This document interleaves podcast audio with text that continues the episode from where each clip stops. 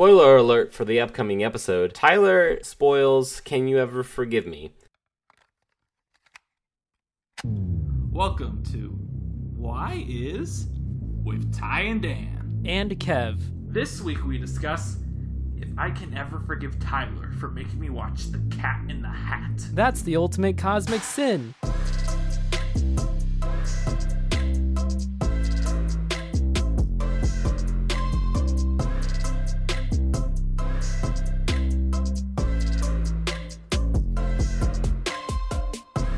Ladies and gentlemen, welcome to Why Is with Ty and Dan, a weekly Marvel recap podcast where we try to figure out just who and what is going on in this cinematic universe. My name is Tyler Borland. And my name is Danny Vincent. And joining us today for our very special episode is our guest, Kevin Lau, a very good friend of mine. And he also hosts a podcast called Committed Critics. Well, co hosts. I'm not going to give you too much credit. Yeah, well, you know, tomato, tomato. But hey, Tyler. Hey, Danny. Thanks for having me on. Uh, before we start, I do want to ask why is the title wrong?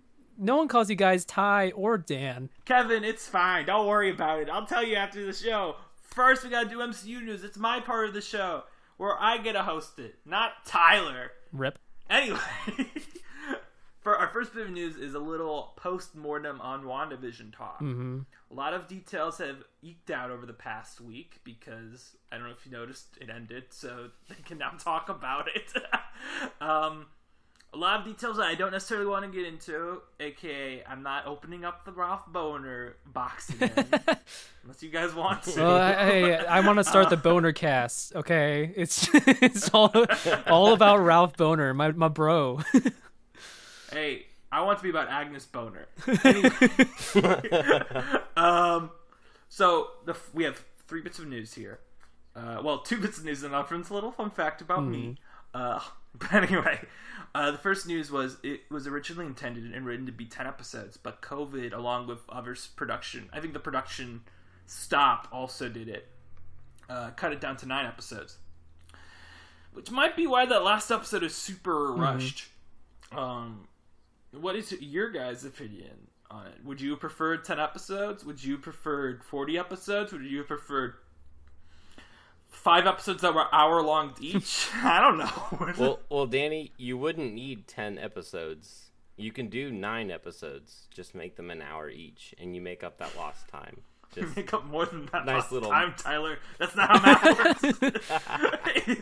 I mean, I'm not sure if it would benefit from a tenth episode because it's like, uh, my my thoughts on WandaVision is that a lot of the first half of it kind of like is filler, feels like filler at least. Um, and then when we get to the final like last three episodes, it's something like, oh, now it's like plot, plot, plot, plot. Um, it's Right. everything kind of got pushed towards the end, and then but I think with it cutting down to one episode, they kind of like shot themselves in the foot that way. well, this is the time of the show where I unveil some behind the scenes gossip Ooh. here. And that's that Kevin invited me over to argue WandaVision from his podcast, and he took it back. so now I can argue with him here. Rip. and I'm going to tell you that the first half of WandaVision is better than the second half. It is. I'm sorry. Eh, tomato eh, to each their own, I think, on this one. hey, hey, Tyler, can you do me a favor? yeah. What's the name of this podcast? Why is with Ty and Dan? Is is this Tyler Dan talking right now? Oh my gosh. Trick question. Trick question. There is no one named Tyler Dan on this podcast. I don't know who they are. anyway, moving I'm on. Kev. Uh, Eh, Wait, did I say it too late? uh, moving on. No, okay. th- th- to be clear, uh, just so that way we don't alienate anyone else I invite on, uh, it's you're totally okay to have your different opinion than us if you're guest on this podcast. Don't worry, it's okay. Uh, Man, I can't believe I'm not allowed to be different on why is with Ty and Dan. Why is it this way? Yeah. Well, you see, there's Ty, there's Dan, and then there's Ann. This week you're Ann. oh, sweet. I'm the ant. Usually Anne's pretty quiet, but And uh, anyway, so part of the stuff that was cut down was there was going to be a deleted scene. I didn't write down the full description of the deleted scene. Tyler, I know you have it in your text, but you don't need to look it up. We don't need to. We don't need to read the whole thing around. You can Google it. But there's going to be a scene where Monica, the kids, and uh, Ralph. Ralph. fight a bunny demon that would be Señor Scratchy. I think this Ralph. would have been a cool scene to see. Like, uh, I know Evan Peters was supposed to be in this scene. Maybe we could have wrapped up his uh, Ralph story a little better. Um, uh, would have been kind of a weird scene, but I think this show could have used a little weird. hmm I think that I wanted closure with Ralph, but at the end, I wanted Agnes to be like, "Now where's my husband, Ralph?" And then we, we would be like, "Oh wow." Ralph would be like, "Oh wow, I have a wife now." My wife. Kevin, what's your opinion on this deleted Uh, scene? so I actually don't know the details of it, but like it sounds. I I mean, I don't know what what exactly happens. Like, what do they do besides besides meet How Señor dare you go Scratchy? podcast They go, so they go down in the Uh-huh. basement and they basically find Señor Scratchy the rabbit. Yeah, uh, like sitting up on top of this altar, and then he turns into this demon, and they yeah, and the, he, they want the dark Oh, hold. That's it. They were chasing that's- the dark Yeah. hold. okay. Oh well, But it would have given Monica, the kids, and Ralph something to do in the action climax. Right. Compared to what we got. I feel like that's a kind of out of left field, though. I mean, does that mean? well, that's why they cut it. Yep, that's why- it like that's why I Señor was Scratchy's weird, actually a 'cause- demon. It's like what? Well, I think I think it's implied that Señor Scratchy's like her animal familiar. I wouldn't. I would. I personally, if that happened, I wouldn't be weirded out by it. I feel like that would accidentally enforce a Mephisto um, idea, like that they were they were trying to avoid in the first place. You heard? This is the Mephisto podcast, so that's a good thing. We want Mephisto, infinite Mephisto, Crisis on Infinite. Uh, but yeah. Uh, and then also, I don't know if you guys heard because we. I hope you did. Tyler definitely should have because we discussed it on the air a few weeks ago. but there's a BTS podcast now on uh, Disney Plus for WandaVision, Mhm. and I took one for the team and I watched it. Uh, we're not going to really discuss it here, but I will say, um, I think it's pretty good. It's better than the Mando one. Well, the the one for the second season of Mando. It's better because it's not just segmented episode by episode. It's a cohesive doc. It's like 50 minutes too, so it's longer than any episode of WandaVision. Tyler. Uh, so um, I will say it's weird. There's like two things they don't cover that I think is bizarre. They don't cover, and that's they don't have any interviews with the kids on it, and um, the uh, they they go through the songs, but they don't talk about Agatha all along, and it's kind of weird that they're like, eh, that's not important to mention. But I feel like it's the song everyone met, remembered from the show. Uh, Yeah. but no, it's an interesting. It's I mean, if you like BTS stuff, it's really cool. Uh, it even like I was impressed more near the end where they like here's some visual effects stuff, and it's not like they're talking about like vision or like Harkness. They they do, but then they also go like, and here's how we decided to make the hex look like TV. We did all this stuff of old TVs to get the particular look. I'm like, wow, you put a lot of work into something that no one cares about. uh, Hey, filmmaking. but yeah, I guess that's the WandaVision news. Join us next week when I start screaming that we haven't watched WandaVision again. This is the WandaVision podcast with No more, Dan Dan. no more WandaVision Eve. Wan Vision. With Dan What and did you say Dan? that, Kevin? Sorry. No more good MCU stuff, I know. Uh, anyway, our next news. Don't worry, I don't have anything interesting to say here, so you guys can talk amongst yourself. Uh, I won't hog the conversation, uh, like I always do. Uh, Marvel, Marvel is moving to Australia. They are moving from Georgia to Australia. Uh, yeah, Yeah, I, th- I think there there are lots of too. good op- opportunities here. Um, Australia's got a very diverse landscape, uh, and Shang Chi's filming there, and I think maybe Thor four. four four Okay. is there because remember the. Yeah, you have it as the next thing with Matt Yeah. Damon. Yeah, Yeah, because remember, yeah, that could be coupled. Well, if if we confirm that Thor four was filming there, um, then I wanted to couple that with the news of Matt Damon also going to Australia for filming, and maybe Danny, we're gonna get our Disney Plus Matt Damon show. Please. I love Matt Yeah. Damon. What do you think, Kevin? Do you want the Disney Plus I, Matt Damon I do show? want the Disney Plus Matt Damon show. I listened to that your pitch a couple of episodes ago. I was like, yeah, yeah, I'm down with this. Yeah. I even like sent We'll you like like, that. a little bit to uh, uh, a scene idea or plot idea to like Oh yeah, yeah, I forgot to help about with that pitch where it's like uh where these people are looking for Loki to get revenge on Loki, but then like they confuse Matt Damon for Loki and Matt Damon has to act his way out of that situation. Yes, yes. I just like, is- I, I, I, yeah, I would watch it. I would be so hyped. On it, it's like Barry, but Uh, like especially because because I would presume my gal Val would be in it. My gal Val, like the best Marvel hero. Let's have that on the record. Like I, I get put on the record every week that Valkyrie is the best Marvel character. She was only in one movie, but she was instantly the best character. Uh, and our last bit of news, I've written that is "Ha ha! Black Widow isn't moving, you losers!" Woo woo. Uh, the CE Bob Chapek, who I don't actually know what his title is at Disney, but they did an investor call this week, uh, and it's the last investor call before Black Widow comes out. Ergo, if it was going to be moved or put on Premium Disney Plus, it would have been announced this week, or they would have been like it's still in the air. Instead, he said, "Nope, it's coming out on May in theaters only." So that's it. It's coming out uh, first week of May, Alright. theaters only. well, Yeah, so I'm happy about Mhm. this because oh well, I'm happy about this because I'm selfish. uh, I'm vac- I'll be vaccinated by then. I can go. see I, I it. might be vaccinated by Uh, then too, so you know, I hopefully I can see it.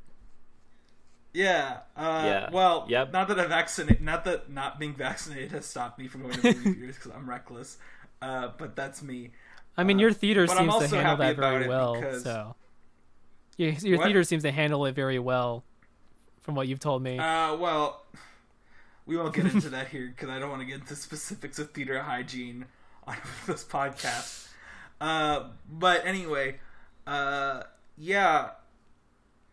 Tyler, yeah. do you think no, you'll get I- vaccinated in time? I say I say good on you Disney because finally we like we got some it's not necessarily solid like them solidly stating like this is when it's coming out um cuz I guess they could still push it back for a later theater release date but at least it's just there's something more concrete because right now Black Widow's just kind of a carrot being dangled in front of us um and and I'm getting tired of carrots so uh but yeah I hope well, that we're know back who's to, entitled a- to to a carrots? Señor state of Scratchy. He's Mephisto.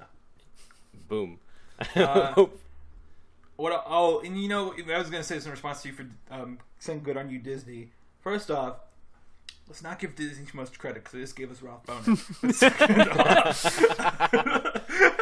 second, but second, I do think it's nice how Disney uh, seems to have committed to May being the return date because they have three movies on the schedule for May, Mm. which is pretty, pretty good. I would say Black Widow's the only one I'm actually actively interested in seeing, but I'll probably see them all because I see everything always.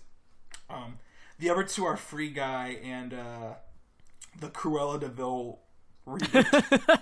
I didn't realize that was. Wait, I, I want to say I want the- to put on the record, uh, even though this is a Marvel podcast, I just want it on the record somewhere that it is not a live action remake. It is a reboot because we had two live action 101 Dalmatian movies already. This is a reboot of the Cruella franchise. This is not a remake of the animation. It's a reboot. I forgot it was coming out But so anyway. soon. Yeah, it's coming out uh, Memorial Day weekend. Wow, So- trailer just came out. Yeah, and then I think Free Guy comes out the week before. Huh. So Free Guy is the Ryan Reynolds Mhm. yeah, it's the right? Ryan Reynolds one with Taika Yeah. Waititi as the bad guy. I'm excited for Taika. Yeah, That's that's me though. Like in general, I'm excited for Taika. I'm I'm honestly yeah I'm excited for Black Widow, but also I'm really excited for uh, movie theater popcorn because I've not had it since Far From Home came out. So it's Yeah, it's I'm been looking- been a long time coming. Do what? I will say, uh, in regards to movie theaters, uh, this will be my one soapbox here, but it's not actually a soapbox. It's just gonna be. Comp- this is Danny's random thought of the week in regards to the state of cinema, which is that if you remember, uh, last week I don't actually I don't remember if we discussed on this podcast, but Fast Nine moved to uh, Venom's date, but my annoyance came from me checking the other movies releasing the date and discovering that In the Heights is coming out the same day. And I really want to see In the Heights in like a premium Dolby or like an IMAX. And it's gonna be Venom and Fast Nine fight, getting it, and it will fight for scraps. so I'm mad now. Please move In the Heights. I don't care that it's on HBO Max. Move it to a time where I'll get it in Dolby. Thank you. Danny's bit about Lin Manuel Miranda. And with that, we can move from Lynn to in the green room. Womp womp. Uh, well, you guys remember? Well, if you don't remember, uh, we'll get to it. Don't worry. but me and Tyler gave each other movies last week. But that means we're gonna start. Kevin, what you did you? Watch? Oh, so my movie that I watched this week. Well, I actually watched two. First of all, I watched Promising Young Woman, which I originally wanted to talk about, but I realized it'd be difficult to discuss that one without spoiling the ending. Uh, Danny knows this; he's seen the movie. Uh, but however, I want to talk about Can another. I give my brief thought on Promising Young Woman before you give us your other thought? Because I did want to give a. Oh thought. yeah, go ahead. Okay. Give us give us your thought. Uh, I just want the another thing I want on the record somewhere, but it's because we're never okay. To be clear, and it is. I can make it MCU related, Tyler. Don't get mad at me, okay? Please don't get mad at me. Uh, uh, but anyway, so on the record, uh, Promising Young Woman, the best performance in it is Carey Mulligan, obviously, because she's Oh, 100%. She's phenomenal in it. Uh, I have the opinion that the second best performance in it is Alfred Molina, who initially I thought I couldn't talk about because he's uncredited on the film, but he's apparently in the second trailer, so he's not a spoiler that he's in the movie. Uh, so I can talk about him. He's in the movie for 90 seconds, and he like immediately overwhelms it with like his acting ability, and I'll be honest, right now he's still on my supporting actor ballot, my own personal supporting actor ballot, with only 90 seconds of screen time. He's that good. Oh yeah. And uh, Tyler, he's going to be in Spider-Man No Way Home, so don't get mad at me. Thanks. Okay, I, Kevin, back to the green Yay! room. We're back here. Uh, but yeah, Promising Young Woman, fantastic movie. Uh, though highly recommend checking out. But what I really want to talk about instead is the other movie I watched uh, yesterday called Cosmic Sin, which stars uh, Bruce Willis and Frank Grillo. And Frank Grillo, as we know, is Crossbones What in uh, the movie that we're talking about later in this episode. Am I allowed to say that? yeah, yeah, Okay. Yeah. you are. Don't worry, you're not you're not fired yet. Not yet. We're not cutting the segment yet. Uh, but yeah, it stars Bruce Willis and Frank Grillo, but they never appear in the same shot together. Uh, when when there's one shot where they kind of do, but it's like it's very clear that it's like a stand-in for Bruce Willis. You see the back of his head, but there's one part where he like he turns his head a little bit. You're like, that's not Bruce Willis. and then uh, uh, every time, every shot of Bruce Willis was like obviously shot separately because the lighting is way different, like overexposed compared to everything else in the room. Why did you watch? I, I watched it as, as a screener because I had to write a review for CRP Rights, so it comes out the day that we record it. Wait. so Kevin, you write somewhere. You should. Pimp yeah, that. I wr- so I'm a, I'm a film critic slash essayist for CRPRights.com. Um, so if just it's just movie reviews, TV reviews. So my Cosmic Rev- Sin review will be up very soon, um, and then I'll be reviewing the show Invincible when it comes out on Amazon Prime. I'm actually. I'm, I'm. Are you gonna watch that, Tyler? I'm pretty interested in that. I've not I've not It's heard superhero show. what's oh, about. Uh, Kevin, do you, you probably actually know? Uh, More yeah, I've actually do. I read the don't I, read really the know. comic. I just heard good re- things. I What? actually I read the whole comic uh, right before the the last trailer released. Um, Okay, well, could you give us the pitch? Because I, I honestly don't know anything about it other than I've heard that the comic. Is Yeah, so Invincible is about uh, about high schooler Mark Grayson, who is the son of the world's greatest hero, Omni-Man. Omni-Man is like the Superman type hero in this universe. Uh, then one day, Mark Grayson starts developing the same powers as his dad and wants to be a hero just like his dad. But then he finds out that the, his powers may not be as heroic as they thought it was. That maybe his origins dun. might be evil. What? Whoa. Um, I think the animation on the show looks Yeah. cool too. Uh, It looks very Korra esque, which is a positive. For Yeah. me. you know it's what based I mean? based on the comic uh, by Robert Kirkman, uh, who created What the Walking Dead. Um, the the comic is really incredible. 140 set, 144 issues over a 15 year run um, that tells one complete story. Um, well, so I mean, I don't want to spoil anything, but I just want to say that like it's not. So we know where where you know I know I don't not to diss on MCU, but you know how they sometimes we feel like there's not enough consequences in the MCU. Uh, in Hey, that's that's the movie we're talking about today. yikes. Sorry, go on. Um, but uh, it, with Invincible, there's always consequences. There's always emo- everything. Every action has emotional repercussions. The violence is not held back at all, uh, and it's really fantastic. Not one for the kids, uh, but I'm really looking forward to watching on Amazon Prime. Yeah. Uh, anyway, you can go back to Cosmic Sin. Sorry. I well, well, cause I, I thought it was important for you to mention what you write for. Yeah, for so. sure. Yeah, and, and I love Invincible. Hey, you guys, if you love superheroes, check out Invincible. Really good. Yeah, I, I want to check it out. It's on Prime, right? Yeah, March twenty right? Uh, first three episodes air on Prime. Each eight. It's an eight episode season. Each episode is a full hour long. Tyler. All right. Well, there we actually, that's really cool for yeah, animation. it's re- yeah, especially for like streaming. That's really interesting. Anyway, back to your movie. Richard. I'm sorry. So Cosmic Sin, yeah, I think it was about aliens and time travel, but I'm not 100% certain. The plot makes zero sense.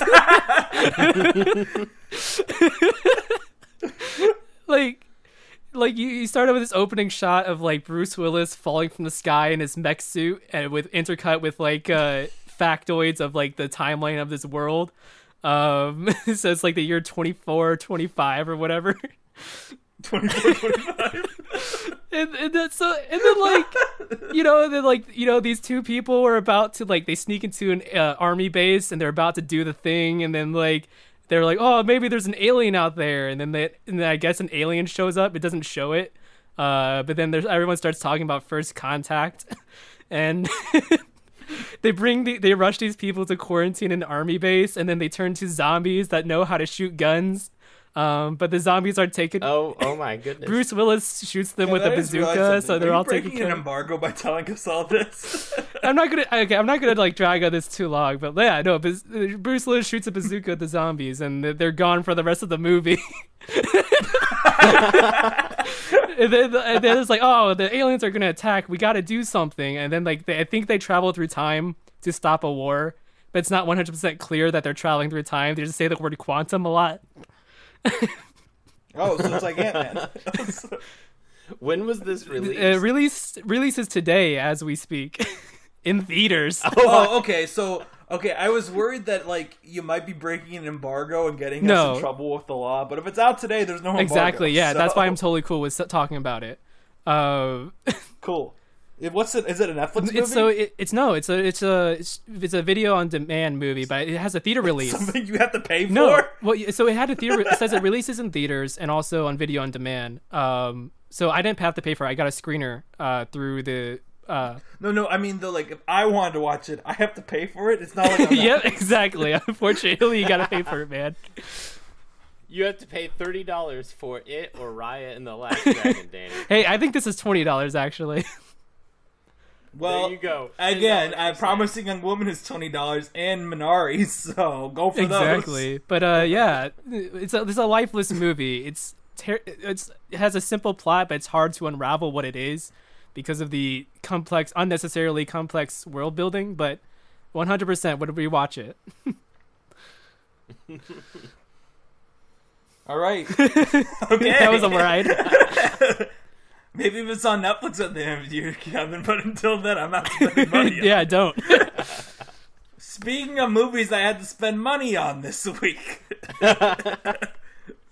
How how was Cat in the Hat, Danny? Uh, okay. Well, let- let's get the, the critique, the, the the verdict out of the way first. It's garbage. I will give it credit. I smiled maybe twice during it. I will have on the record though that I never smiled at Mike Myers and I never smiled at Alec Baldwin. oof They're both grating in this. It is a grating movie. It is garish. It is. I have I have a few things I want to mention that have nothing to do with the quality of the movie, really. But okay, first off, Emmanuel Lubezki shot this, who the name I think Kevin should recognize because we went to film school, and Tyler, I don't blame you if you don't recognize him. Emmanuel Lubezki is one of the greatest living cinematographers. Mm-hmm. He won Best Cinematography at the Oscars three years in a mm-hmm. row. That's how good he is. But he shot the cat in the hat. and I'll never forgive him for that. look man maybe he just needed the needed some cash pulling some favors Well, yeah, no, because okay, here's the thing: is though at the around the same time he also shot the series of unfortunate events movie, but the series of unfortunate events movie actually looks mm-hmm. good. Like it is a well shot movie. Uh, this is well, okay. I can't blame him for this movie. The issue with this movie is the production design, and the costume design. No matter how he shoots it, it's gonna be ugly and gross. Um, and I don't want to. Okay, so ragging on the Cat in the Hat isn't really fun because everyone hates the Cat in the Hat, right? I love that like, movie. It's like, it, oh well. I watched it when I There- was I've four, got a maybe. I don't know. for What year did it come Yeah. out? It's an 2000 03. I, was it 03? Yeah, I saw on the Wikipedia page that it opened over Looney Tunes Back in Action. That just got me more mad because I like Looney Tunes Back in Action. I think it's better than Space Jam. oh yeah. But what Uh, about that Smash Mouth album though? Anyway, okay, it's the so, most 2003. so my issue with the Cat in the Hat is, besides the obvious issues, is that like, first off, it's live action. It shouldn't be live action. It should be a cartoon. But more importantly, Mike Myers, you you you tried to sell this on me last week, Tyler. As you might like it. There's so many innuendos. There shouldn't be innuendos in a Cat in the Hat movie. it should be for children. None of these jokes are funny. It's just like, oh, the Cat in the Hat has a boner. That's so funny. No, it's not. It's gross. Oh, the Cat in the Hat is calling someone a dirty hoe. okay, great. What? And like I checked when the runtime came in. It's like 72 minutes is when the credits start to roll. And I was like, ugh, this was still like 75 minutes too long. Uh, so, um, but the other thing I want to mention is, oh, okay, I got to mention the bops because you have that in the notes as you want me to. Yeah, bops. bops. They're garbage. they're, they're they're they're completely forgettable songs. They're not good. Uh, oh, another thing I hate, like, uh, uh, uh, it's just so cynical. The cat, the Dr. Seuss shouldn't be cyn- cynical, and it's like there's a joke where it's like, "This reminds me of roller coaster." That reminds me of Universal Studios. Ask your parents to go there. I'm just like, this is gross. I get that it's like tongue in cheek, but it's like stupid and it's annoying, and I hate it. Uh, and uh, the bops. This is what I thought was interesting. I looked up who wrote the songs. You know who wrote the songs? It's Marc Shaiman, who's a name that you guys probably don't know, but he wrote the songs for Hairspray. He wrote the songs for Mary Poppins Returns. He is a Oh, wow. well-regarded musical writer. Yeah. But I guess he wasn't yet at the point of this movie. Uh, Well, See, the But- charming the charming thing about this film, what little charm it may have, is is that it is so self-aware that it's just we're like, hey, we're along we're along you for the ride. You actually lead, led me into my big point. Thank you, Tyler. Uh-huh. You, you didn't. He, he doesn't know what my big point is. So this is a nice coincidence. Um, so I have this thing that I came up with since the Boss Baby came out that I call obnoxious core. Because around the time the Boss Baby came out, I think that was when Paddington Two came out, or it came out like Rough- the year before or uh, something. somewhere around there, Or yeah. Paddington had come out, and there was hype for Paddington Two. yeah. What? I- Yeah, yeah. Uh, and Paddington 2 is like, everyone's like, oh, this nice core thing is so great. I love this idea that movies are just trying to be nice again. And like, nice core continues on to the state. Ted Lasso is considered nice core. Uh, and I came up with this idea called obnoxious core.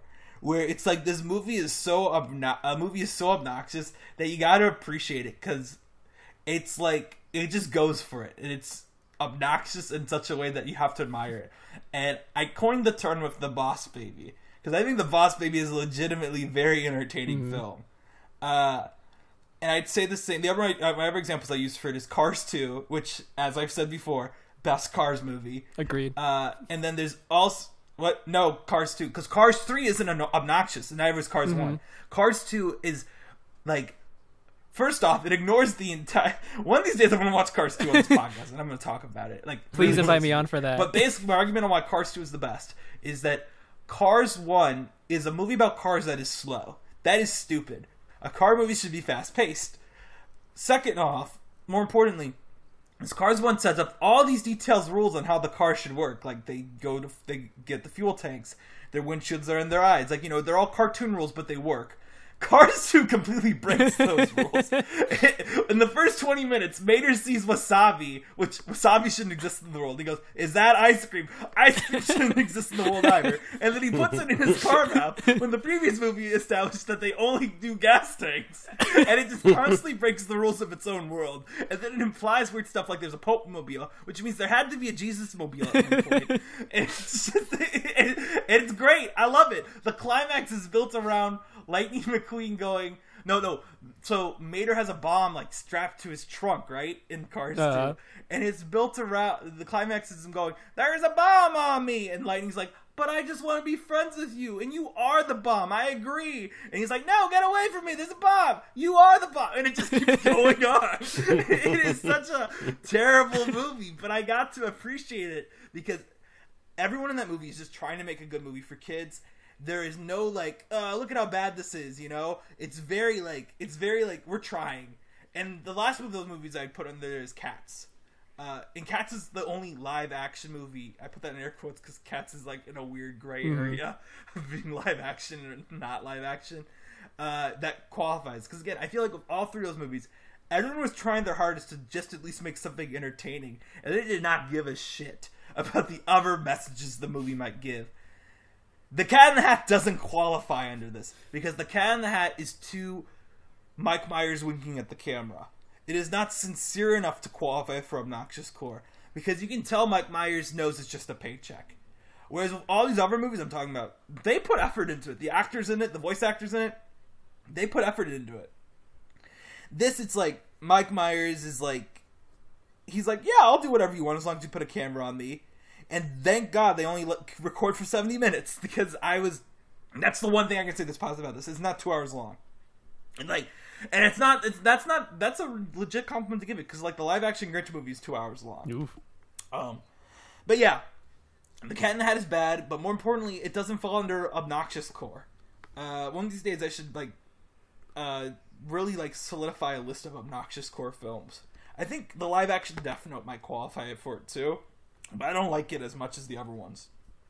No, actually, no. The live action Death Note movie is just bad. I don't know if record saying that it's good. It's a because I think I think the three I mentioned, Cars Two, Cats, and uh, The Boss Baby, they're all legitimately good movies. The Cat in the Hat is not. That's my rant, Tyler. Do you have any questions? No, no, that's good. All right, now I have a question.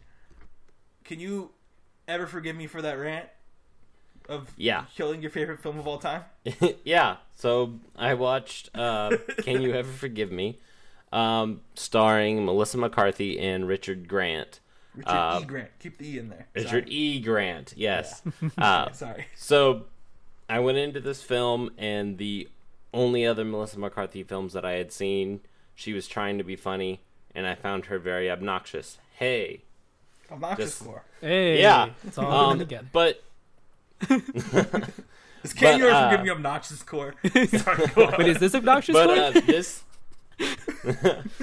but this film um i i forgive Mel- melissa mccarthy um don't try to be funny stay more towards the serious stuff because uh, I, there was definitely like she was well grounded throughout the entire film and i really i didn't want to feel bad for her because we know that she's a criminal and but uh it's also like i couldn't help feeling bad for her and i think that's the it's the human connection um it's just seeing somebody in a in such a low state that it's like hey i you know i I, I feel for you. I hope that things get better for you.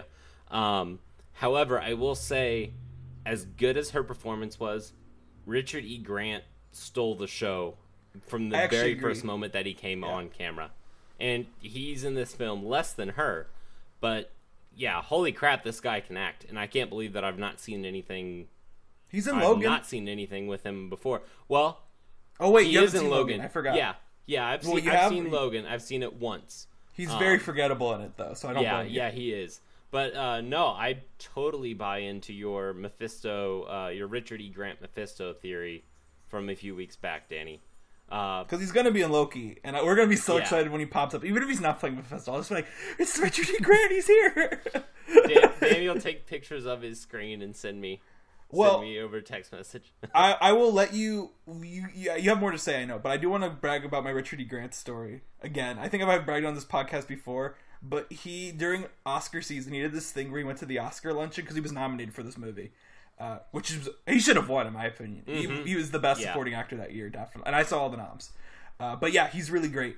Uh, but I retweeted one of his pictures like this is huge. Uh, this was back when my Twitter was public. Uh, was like this gives me huge vibes of when uh, I was in high school graduation, just running around taking selfies of everyone. And then he liked my my quote tweet. I was like, Richard E. Grant noticed me. ah! This is when we were we were still in school, right? yeah, yeah. This Yeah, I out, remember uh, you mentioning this over lunch.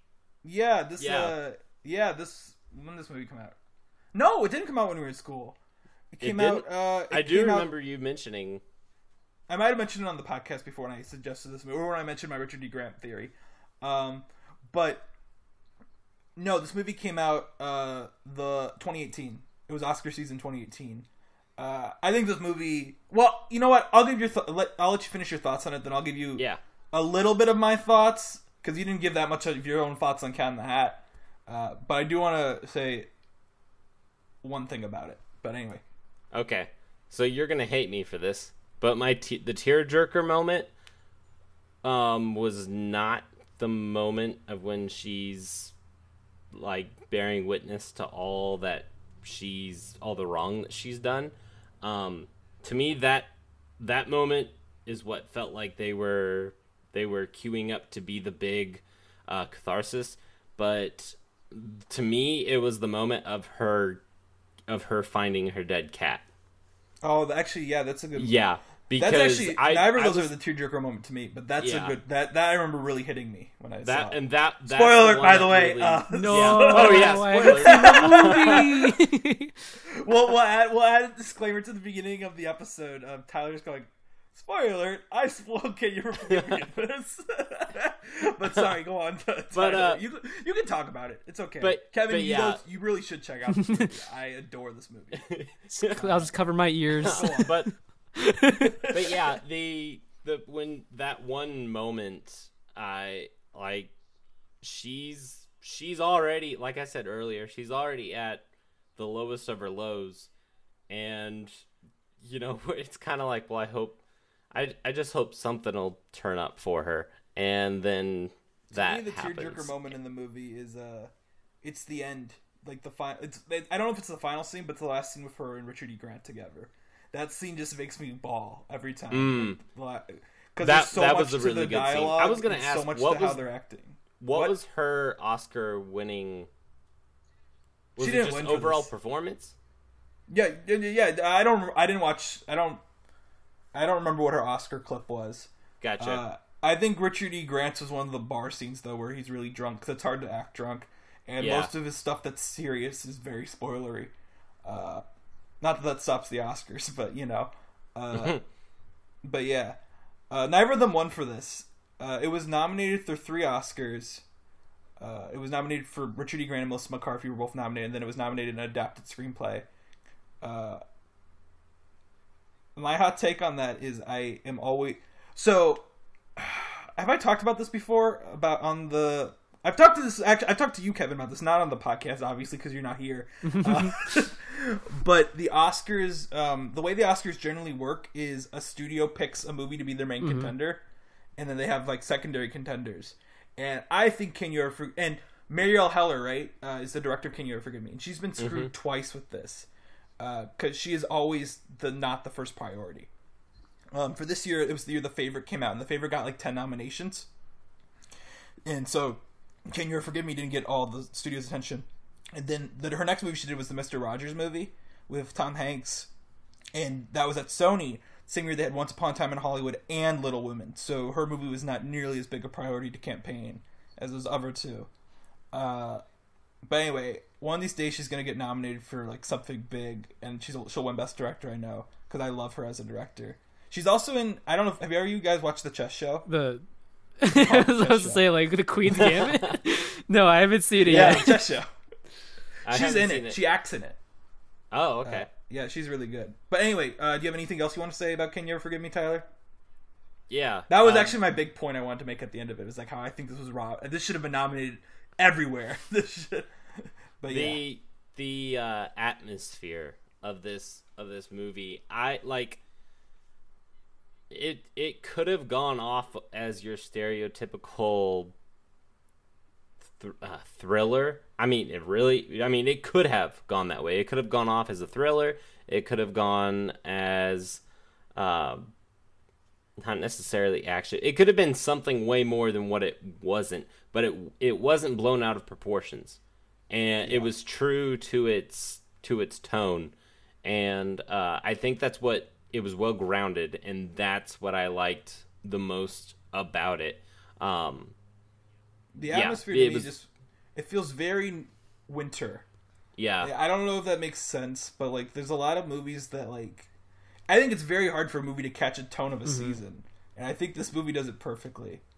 Uh the last thing I want to mention about I'm glad it connected with you, Tyler, because I actually thought there was a good chance it wouldn't. Uh to me, Can You Forgive Me really like so when I saw it when it came out, I had just graduated.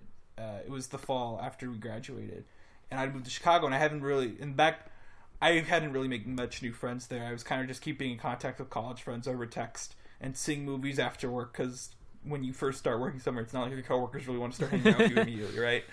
Uh, which it's Yeah. true. Uh, and to me, Can You Forgive Me is partially it's about a lot of things. That's what I like. about- Mary Hell's Marielle Heller's movies are really complicated in theme, uh, but I think one of the things it's about is loneliness, but moreover about the cycle of loneliness and how if you don't want to be lonely, you have to put in the work. hmm Uh, I don't actually think Melissa McCarthy's character. I think Melissa McCarthy's character acknowledges that she needs to put in the work, but then she never actually does the change, which Yeah. to me is more devastating than anything else in it. Uh, Mhm. which is why I, I adore the ending because it's like, at least she has Richard E. Grant. Uh, but isn't that something we for all Kevin. wish we could say? uh, but yeah, I'm glad you really liked it. Uh, to me, it's a very, it's a very underrated movie. I actually, I, I, if I had more time this week, I would revisit it too. I'm talking off memories from when I saw it in theaters. I haven't watched it since theaters, but I have a very vivid memory of it. Uh, very, it's one of those movies that really I was like, yeah. Mm. Kevin, you gotta watch it. Everyone here's gotta watch it. Don't watch Cat in the Hat. Sorry, Tyler.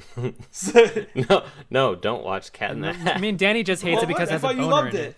And You know what, Tyler? Before before we move Danny. on, I'm gonna let you give your thoughts on Cat. in the Hat. I'm Danny. gonna let you let Okay, you go on my- the record here's- for here your are my actual opinion. thoughts.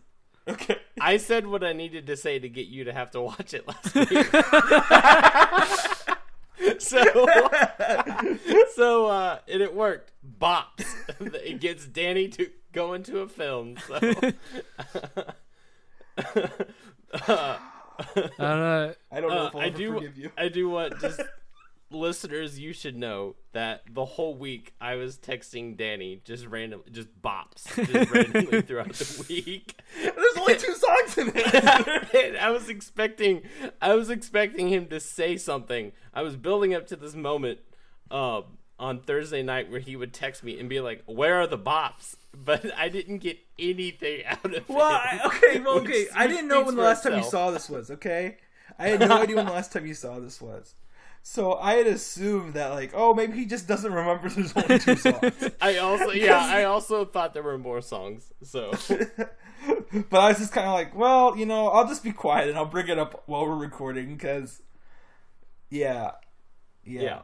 But then so I Tyler, it. not Tyler, sorry. So Kevin, Yeah. before we move on, would you say Cosmic Sin falls under Cat in the Hat Bad, Obnoxious Core Cinema, or Can You Ever Forgive Me levels of actual quality? I, I mean, I guess not the last. one. I, I, I highly doubt it's the last one.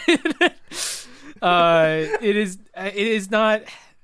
I, I don't know if it's a, it's not obnoxious core that's for sure it's just it's just a confused movie that thinks it's awesome One of these days, I want to. I, I, I don't know what if this podcast would make sense for it. I want to like break down with people what is an obnoxious core movie. I want to come up with more of a canon than hey three films. I think I'm sure there are. we can do that on committed critics uh, I think that's a good that's a really cool yeah, topic have for me us be on your show and we can talk about my concept of obnoxious. Yeah, no, I mean, I feel like that's a really cool. I mean, like, or just like made up genres that we made up or something. I think it's a really cool discussion yeah, yeah, topic. wha- yeah, well, if you do, you have to watch the Boss. I- Baby I've seen so The Boss Baby. Good, because I think I think the Boss Baby is more than Cars Two and Cats an obnoxious. Yeah. I'd say so too. I mean, I also, I also think, yeah, the Boss Baby, like you said, is like ge- a genuinely good movie too. Yeah. Well, I mean, the other two are good too. Mm-hmm. I mean, I think I, I think I told you back in college, was like, hey, Cars Two isn't that bad, and you're like, no, you're wrong, and then you rewatched it, and you're like, actually, you're right.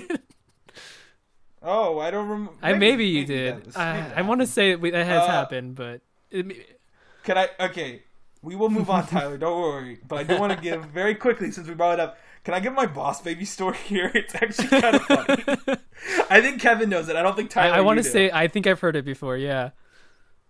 Yeah. So when I was in college, actually, Tyler, I feel like you had to have caught my boss baby running joke because I I kept it going for a bit. Pro- Uh, I probably did. But it was my junior year, so when we first met. Is uh I don't know if we were actually really close yet though, so maybe I kept it. Did, did we do it? Anyway, I we, no, me and no, my friend it's just Dan it was like it was it was when we first met on that Yeah, no, fateful it- day. way back in the the old Way back in was it voice? Yeah, way We back. had voice class, yeah. But anyway, so me and a friend Dan Hydorn, uh, he, we we the Boss Baby trailer came out right, and we were just so fascinated by it a. I remember this too well. And like I have, so there's like two trailers that I watched so much that I have probably still memorized. One of them is the Man of Steel trailer that is like a legitimate masterpiece of a trailer. And then the other one is the Boss Baby trailer. I can do it right now. It starts with the do do do do. Timmy Templeton was just an ordinary kid, but I went to the whole thing. Uh, don't worry. Uh, but anyway, so we really like we're hyped for it because we're like, what is this? Why why does this exist? So we're like, we're gonna go on opening night. So we go on opening night. It's Thursday night in March, week after spring break. Uh, actually, Tyler, I was in Torak around this time this was going on, so I'm kind of surprised uh, you didn't hear. But anyway, Yeah. uh, yeah, Well, I I was in Tor. What? I Do you remember me doing this during Torak, talking about the boss baby? d- no, I think I do remember you saying something. I think you had a whole a whole uh spiel about Boss Baby like before rehearsal Yeah. one night. Yeah, I'm pretty sure. Wait, then yeah. that was your that was your senior Uh, year, but- Danny. Then. No, no, no, no. I was in Torak my junior year. Narnia was my senior Oh. year. Yep. Um, but anyway, uh, so we go on opening night to the Boss Baby. Uh, it's great. Well, okay, it's not great. I gave it three stars initially. Now it's like a three and a half, uh, which is good. It's a good movie. Uh, a three and a half is Out not of a bad 10. grade. Uh, yeah, it's a it's a it, I I consider three and a half a B, but which is good. B is good. Um, but anyway, so it's me, Dan Hydorn, and there's another guy sitting in the top row alone. We're like, huh, okay. Uh, and I had looked up online beforehand, and there was an after credits scene. So I was like, oh man, we gotta stay for the credits of the boss baby. We gotta get the full experience. but then we're sitting there waiting for the credits to end, me and Dan Hydorn, and the guy walks down. He's like this huge. He's tall. He's I don't want. He's he's big boned. he's a big boned man. Cancelled. He's got like a Santa beard, and he just goes, "Did you guys enjoy the film?" And we're like, "Uh, yeah." And he's like, "Why aren't you going anywhere?" Like, uh, we're waiting for the credits to end. he just goes, "Oh yeah, you always got to make sure that you get the whole movie." And then he just sits down, and we're like, "Uh." And then me and Dan Horner were completely silent. Even though we were laughing the entire movie, we were completely silent during it. Okay, we can move on, but I got one last obnoxious core movie that I just want to put on the record, and we can immediately move on to our actual discussion. Monster Trucks is an obnoxious core movie. Mhm. Uh, no one knows what Monster Trucks is. I know what it is. it. I just haven't All seen right, it. Spoiler alert. From this point on, we will be discussing spoilers for Captain America: Civil War. Although Which you should have you seen shouldn't really now. be spoilers. so get Disney Plus and watch Captain America: Civil War, and then come back. Uh, we How don't claim work? to have knowledge of future spoilers of Captain America: Civil War Two, 'cause I don't think we're ever gonna get one. We're also not gonna address any leaks of Captain America: Civil War Two, because I don't think that there are no. Uh. I don't know, man. I I saw the Civil War poster outside my movie theater yesterday. I think they're playing it again. I think that's a leak. Oh my gosh, that's a, Confirmed. That's actually a good call for these movie theaters. Not gonna lie, because Falcon and Winter Soldier will be out, and that's why we're Mhm. covering it. That's a good. That's a good. yeah, pull. actually, It's a that pull. is actually is really idea. smart of them. now that I think about it. Yeah. All right, so Captain America: Civil War. Tyler, what's your general thoughts? All right, so this has one of my favorite cold opens. Um, it's got my favorite chase scene out of the MCU. Um, it's got my favorite plot twist, and the fight choreography is extremely well done. Uh, I saw this film three times while it was in theaters, which is the only MCU film I watched that many times before home release. Um, I also like that this film was not only a continuation of Bucky, Cap, and Sam, but also a response to Age of Ultron. Anyways, Kevin, what what did you what are your general Uh, thoughts? I think it's still a very fun movie after all these years uh, that's been out. With five years almost now. Um, yeah. Yeah. Oh my gosh, you just made me feel so right? old. Oh my gosh, it's been five years since I was a sophomore in college. It's crazy. Wow. uh, How that? yeah, I have no idea, man. Time is time is a fickle mistress thing. To be fair, we just went through a decade. yeah, years. but uh, yeah, I don't usually feel nostal- nostalgia for movies, but like some of the bigger moments in this movie, it brought me back to the when I watched it opening night in IMAX 3D. Uh, just all like the moments where it's like, oh my gosh, like this is happening, this is happening. Um, the and the I, the end credit sequence too, like I actually really like. I, I just remember watching it in the theater and just like when Tom Holland's name appeared, everyone cheered. Um, and Chadwick Boseman, everyone cheered as well. It was just kind of like you know, it was a nice, yeah, That's cherry cool. on top of like that theater experience. Mm-hmm. Um, I, I, I Oh, go ahead. Oh, sorry. You have more to say. Sorry. Well, I have first. I will. uh I will talk about my theater experience in this movie, and I'll give my actual thoughts because you just gave me uh, a good thing to Mhm. say, uh, which is you, you, my good friend Julius, who I've mentioned before on this podcast. At some point, we'll have him on, but I don't know for what because he's not really super into Marvel. Uh, but anyway, we'll have him on at some point. Uh, but anyway, we, we saw we saw this movie uh, with the SIU uh, when they would rent the theater and you could buy two dollar tickets to it on opening night. So I saw it Julius, and we got the trailer for X Men Apocalypse before it. And I don't know if you guys remember the trailer for Captain America: Civil War, where the last trailer revealed Spider Man at the end. It was like a huge Yeah. deal. Mm-hmm. Uh, but then the X Men Apocalypse trailer tried to rip it off oh no. and it the end of the trailer it was like the reveal of the Wolverine claws. And it's like, okay, so Wolverine's in an X Men movie. That's so exciting. But Julius, Julius just screams in the theater, "Oh my God, Spider Man's in this!" hey, every bub. and got everyone was laughing at that. Um, that's my theater experience with this movie. No one was really applauding at the. They applauded during uh, the Giant Man reveal. That was a big applause moment. Mm. Um, so my opinion on Civil War is weird because I think I, I'm in. No offense to both of you guys. I think I come from a different general community in terms to Marvel movies, like how reactions. Because I'm very into the film. Uh, you Yeah, too, so, like, I- I'm do have criticisms the of this film movie, Snob. so. I'm I do have criticisms of this movie that we'll dig into later. Well, no, I just more mean like where I come from. Like among my friends, I think I'm the most surrounded by film snobs. No. You might be. Uh, too. I I think I'm the Uh, most. I, I tend to be the snobbiest, uh, but I don't really. I try to be like very nice to everyone, though. no, no offense. You just had a podcast defending the Star Wars prequels. Hey, so it wasn't my idea. anyway, um, no, no, that's I did listen to that episode before. yeah, it's before good. It's a good episode. Kevin, Yeah. yeah. that was a good Check out- check out his and, podcast, guys. And to Kevin's credit, he did try giving away his Star Wars fan card yeah, I did. multiple Yeah, I times. don't. I don't like So- talking about Star Wars, but Zach and Ryan love yeah, well, Star we don't on this podcast either. Other than the one time a few weeks ago where I got Tyler to miss the Last Jedi has at least one positive quality.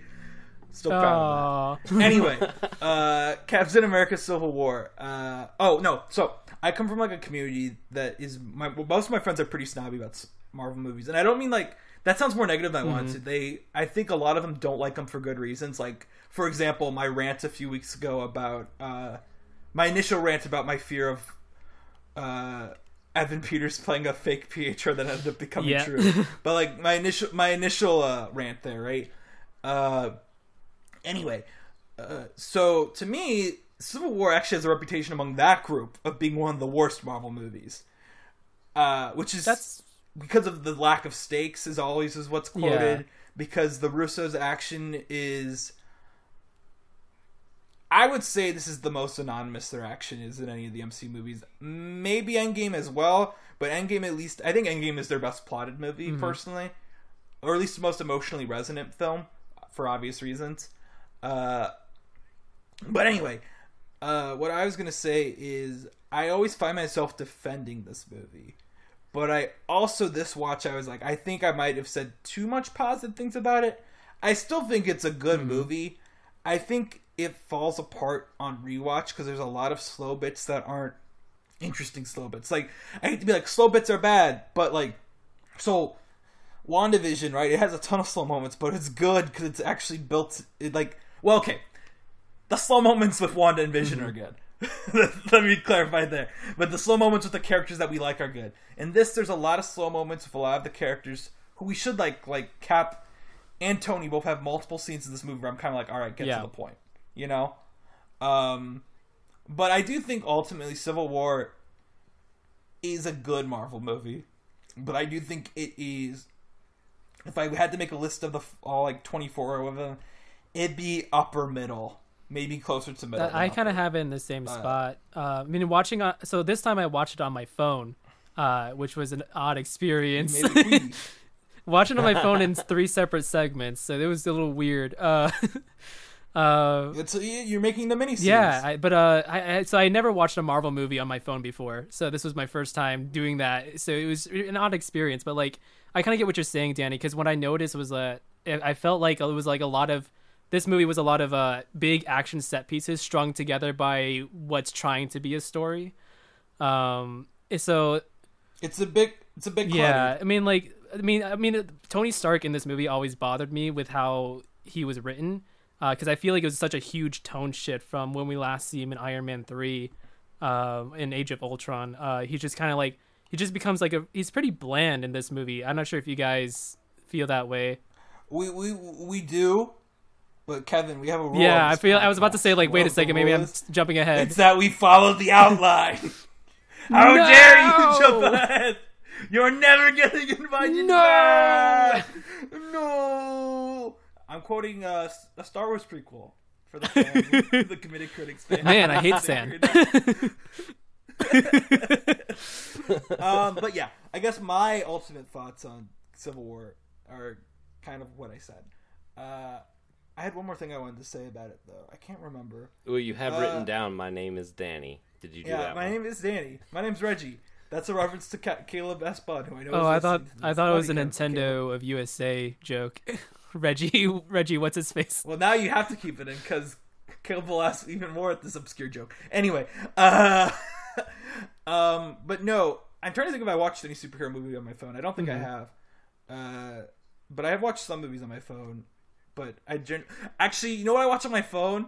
I watch Apple TV movies on my phone because I can't figure out how to work it on my TV. uh, and it's like, give us your credit card if you want to put it on your TV. I'm like, no, I I paid for this with my debit card. If you wanted my credit card, you should have asked for it. And also, I don't have a credit card, so leave me alone. All right, now we can dig into the movie. Tyler, you want to go ahead? Yeah. So, uh, remember the speculation around the words uh, from the Winter Soldier operating manual? Like, I remember there at the time of uh, the movie coming out, there was big speculation. Uh, someone said that there is a movie title hidden in it, which one of the words is Homecoming, and we got Spider-Man: Homecoming next. But how about instead of Avengers: Infinity War, we would get Avengers: Freight Car? Ooh. I do like I do like the idea of all the Avengers being stuck on like the same train car. Like it's like Murder on the Orient for all the Avengers. In yeah, but it also They try to figure out like, who a, did mitter- it. I, my guess is it's Loki. a, a mix of the murder on the Orient, Orient, but also it's a huge metaphor for the trolley problem. I love the trolley problem. So it's like, uh, like he's like, oh, we gotta figure out who did it, so that way we can switch the tracks at the right time. Oh, but is it worth doing it? who who who killed Nick Fury? and then, uh, all right. yeah, that Uh, was it. That was it. All right, so this movie, uh, fun fact, features the only use ever of Henry Jackman's attempt at having a Marvel theme. Uh, which, okay, to clear, okay, we've actually talked about this a bit before, but I want to recap for people listening. Is Brian Tyler did the well, originally Marvel didn't have a theme for their logo. It was just whatever the whatever the orchestra did. But then Brian Tyler wrote a theme for Thor: The Dark World, which was reused in Age of Ultron and in Captain America Winter Soldier. And it being in Captain America Winter Soldier is what made it a theme because Henry Jackman composed that instead of Brian Tyler.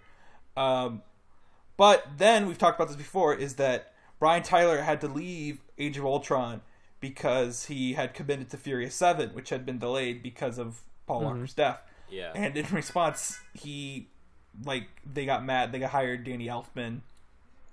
And so Ant Man didn't have the Marvel theme, but they're like, all right, so we're gonna look for a new Marvel theme. And after right after this was uh, Michael Giacchino did Doctor Strange, where he did the Marvel theme that we have today with the new logo. This was Henry Jackman's attempt at the Marvel theme, and I, I I don't know, maybe you guys don't pay attention to this, but I was like, oh my gosh, thank God they only use this for one movie. It is so bland and forgettable, like most of Henry Jackman's music. Uh, and he's doing the score for uh, Captain America. He's doing. I, I've decided to now call Falcon Winter Soldier two Captains, two Americas. uh, uh, but he, he's doing the score for it. and I'm a little worried about it. But I will say, I do like. Although obviously Ludwig Göransson's themes are way better, I like what they do for Black Panther in this movie. It's the one part of the score that's really memorable to me. It probably because it's very simple and it's just like a little a different instrument being used. Uh, and obviously, I prefer Ludwig's stuff in his own movie, but for this, it worked. Uh, oh, spoiler alert for my thoughts on this uh, segment. Uh, in general, in this movie, if Black Panther's involved, I enjoyed it way more than anything else in this movie that does not involve Black Panther. uh, but we can move on. And we'll get to that. We will get to talking about Black Panther from this movie. So I I thought that the the writers did really well at integrating a cohesive new Avengers lineup. Um, the dialogue does well at setting this up in the opening scene. Like we we open and I we get a sense that they've been doing this for a while. They still have that quirky. Yeah, they've got their quirks, but we had that way back uh, since the first Avengers film. Um, but uh, but yeah, I thought that the dialogue did well at setting it setting it up. Mm-hmm. Uh, yeah. Yeah, So I would say though this is the kind of the thing where I always think it's a bummer. Uh, I I have this with both this and Age of Ultron. Is like I remember after the first Avengers, I was like, I'm so excited to see these guys meet again, but I know they got to do their solo movies first, and that's okay. But like Age of Ultron starts with them all being really working together as a team again, and so does this. And it's like I really wish there was a way. And I know, I know, Kevin, you could say, well, there's comics, uh, but I wish there was a way we could see more of their interactions before like the plot of the movie hits. Uh, and the here it's particularly Right. bummer because in Ant Man you get to see Falcon watch the home base, yeah, which is like I'm just gonna be very blunt. Uh, that's a f- I don't like that scene in Ant Man. I think it's really forced and like also. If you're going to pick an Avenger to fight against that, we'd be impressed by the new hero. Why are you picking Falcon? He is not. he is not a very exciting one. Like, imagine if he had fought Vision or Scarlet Witch and he somehow won. Like, you know, that would be like a whoa, this guy is cool. But no, they did, they did Falcon. But yeah, I agree. The dialogue does a well job, does well with setting this up. But I also say, I'm gonna mention this a lot during this is. WandaVision to me affected how I watched this movie a lot, uh, particularly with obviously Wanda and Vision. Where to me, I was like, "Wow, Wanda's well characterized here." I'm like, "But is she? Did I Yeah. ever think she was well characterized here before?"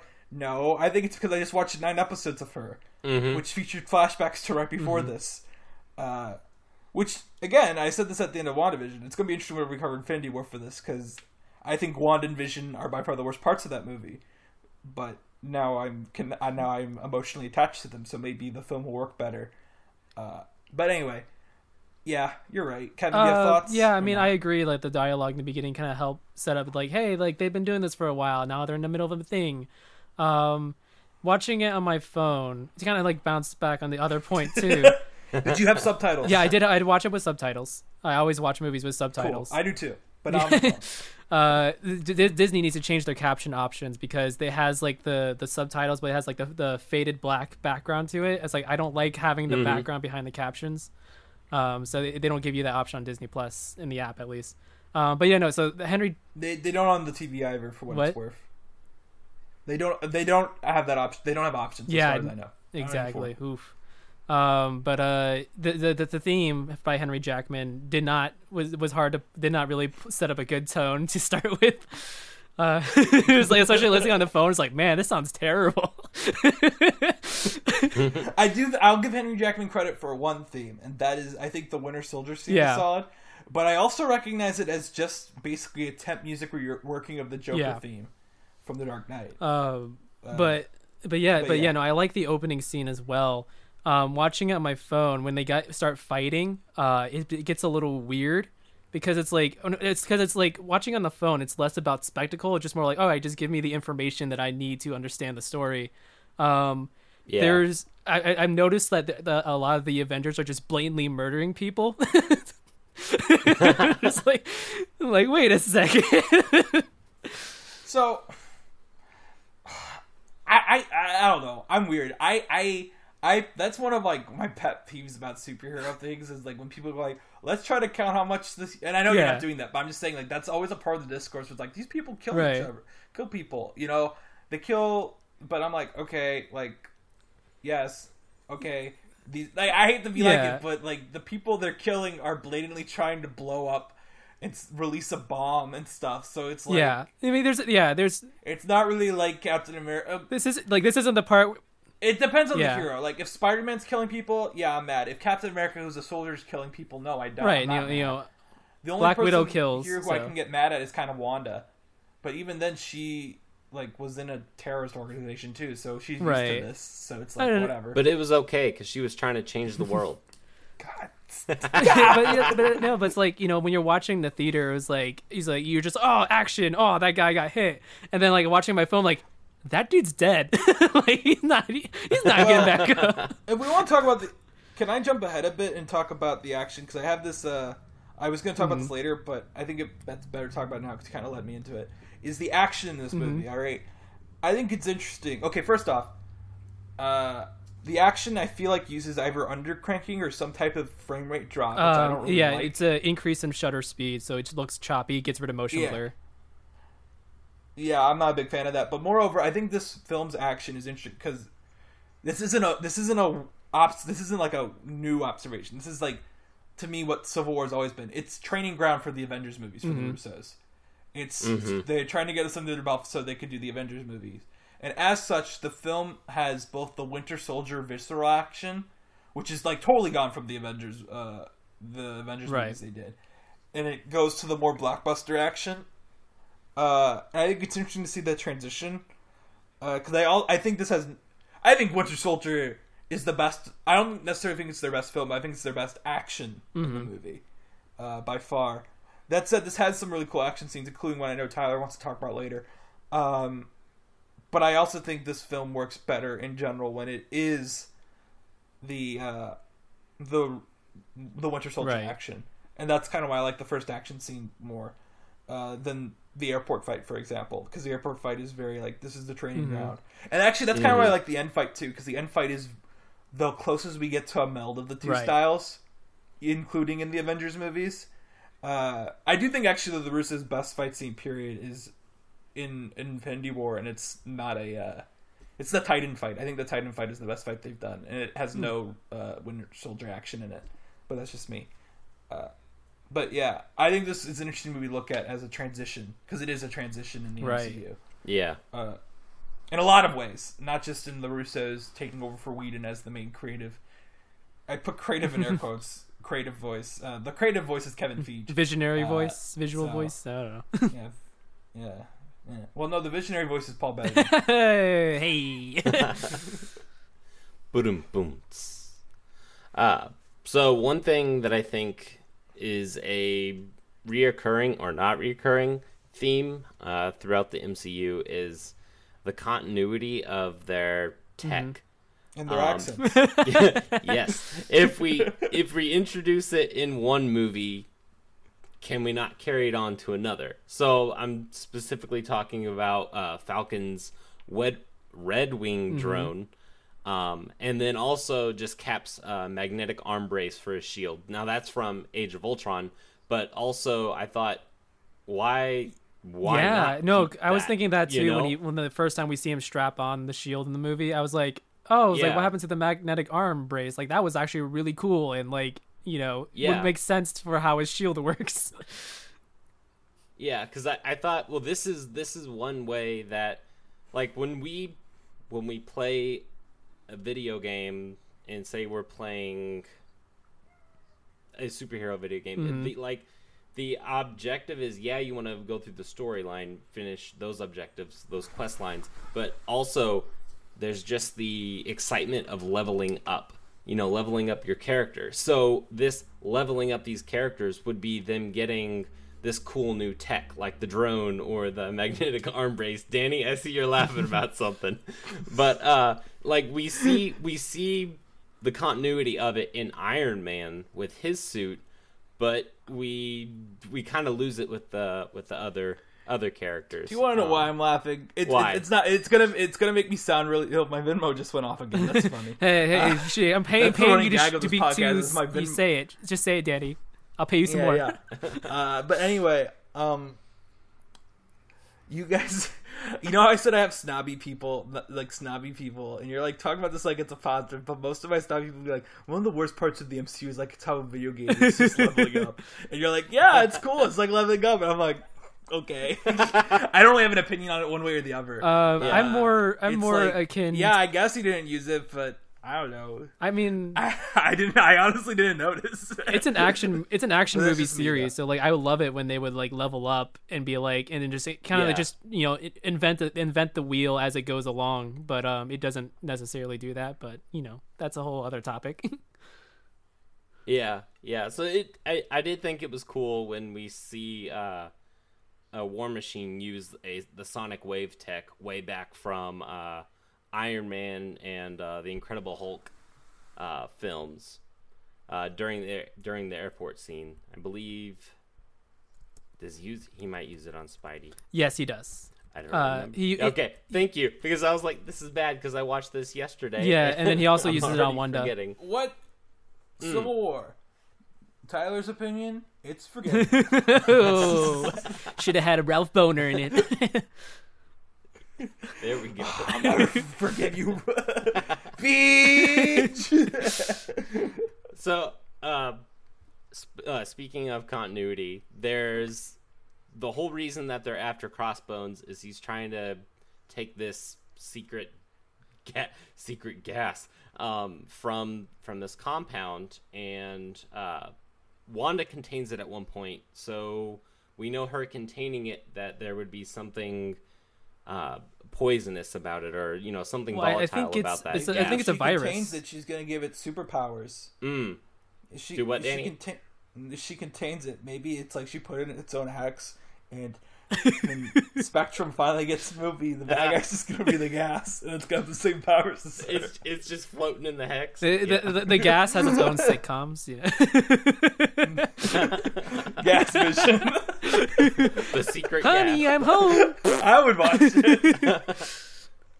But uh, I th- I thought maybe it was. I think it's called the Terran. The Terran gas is what. It's like the Terrigen Inhumans- Mist. The It's Terrigen Mist, that's what I've it read. is. Uh, I've read Yeah. the first trade of Miss Marvel. It's the one Marvel comic I've read. But I, I thought maybe because I know they were supposed to have a um, a official MCU film about the Inhumans um, you want to know the coming story on. about that? So I know if, if was this around that time. Well, okay. Well, they had the- fun fact. they about had the ABC is show. Kevin Feige never wanted to make it. He he never wanted to make it. Uh, it was ordered for him by Ike Perlmutter for him to make because the Inhumans are meant to be an X Men replacement, and Ike Perlmutter was like, "If we do an Inhumans movie, the X Men movies will fail." Ha ha ha ha! Ignoring the fact that the X Men movies kind of self imploded by themselves. Uh, but anyway, uh, so when Kevin Feige got control of the company with right before Civil War, uh, Inhumans was I think quietly delayed and then removed from the schedule entirely. Uh, there was never a, as soon as Ike Perlmutter was kicked out, I believe all progress on it stopped. I don't think Feige ever wanted to make it. And in Revenge, Ike Perlmutter was like, "Well, I'm gonna get my Inhumans a TV show anyway," and there's an Inhuman show. from the guy that made iron fist it's it's worse than Iron Fist. I've seen an episode of both in Inhumans. Really? Oh man, Uh, that's a, That said, the Inhumans should be reintroduced pretty soon in the MCU, actually, because Miss Marvel is an Mm-hmm. Inhuman. And I think it's Mm. pretty hard to tell her story without involving the Inhumans. And also, in the brief clips released of it, people have noticed like there's a blackboard and there, there's Inhuman characters on Mm. it that Miss Gotcha. Marvel has driven, Kamala has driven. But yeah, you know it's gonna be really funny if like it turns. Side note: if when Miss Marvel appears, and what if I I've been mispronouncing her name the whole time because I know uh, Kam- Kamala Harris and I I even butchered her name there. But you know, there's a big name mispronunciation thing for her. As far as I know, I've, I've been mispronouncing Kamala Harris wrong this whole time, which would be pretty funny. I think there's multiple ways to pronounce that. yeah. name. Uh, so Uh, i- in terms of Miss being ignorant. Marvel, Maybe this is like me saying the worst thing well, no. th- so with uh, Kamala Harris, you're saying it right. Uh, with uh, Miss Marvel, it's Kamala Khan. Uh, So I've been saying Kamala Khan because I used to say Kamala Harris and I discovered I was wrong. so it's like so basically with Yeah, Kamala like- Harris, you have to say it fast. With Miss Marvel, you have to say it slower. So Kamala Khan. So so I mean, it, Cool. ma- it makes a difference Anyway. apparently. Side note. But yeah, uh, well, I guess I guess it's a good point that we could see this gas reintroduced in uh, Miss Marvel. hmm That said, I actually like the idea more of the Terrigen Mist being like an after effect of Mhm. the Hex. Yeah, I think that'd be a better way Ooh. to bring it in, especially because Miss Marvel lives in New Jersey, Mm. uh, which would make a lot of sense. Uh, I also am with Kevin here. I think it's just meant to be a virus, which is topical. Yeah, yeah. No, I was surprised when they said like we gotta get the virus. I'm like, whoop. I'm trying to. I think I saw something recently where it was like, we got to contain the virus, and it was like a ser- It was like a movie from last year, and I was like, hmm. well, also uh, that's Spider-Man PS4. What? I was replaying it recently. I was like, oh, it- like Doc Ock releases a virus. I was like, oh, I forgot about that one. uh, yeah. Uh, now, now I'm I'm like, what? What was the film? Let me just look what I watched recently. Uh, I don't know. I don't. I don't think I have anything here. Maybe it was the Shaun the Sheep movie. Like, Man. Well, they, they meet aliens in it. Uh, but anyway, uh, I think this is a good movie to use as an example of showing about how the MCU writes around actors who don't want to Mhm. return. Because literally the Pepper Potts plot in this and Age of Ultron just because Gwyneth Paltrow did not want to show up, which is what made her appearance in Spider-Man: Homecoming such a surprise. Mhm. And she did show up. But then it made me laugh because I think she's like third build on that movie, and I remember seeing that in the credits. I just burst out laughing.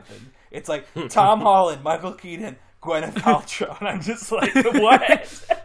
Above Robert Downey Jr. too. well, no, because Robert Downey Jr. gets the lift Oh, credit in that okay. movie.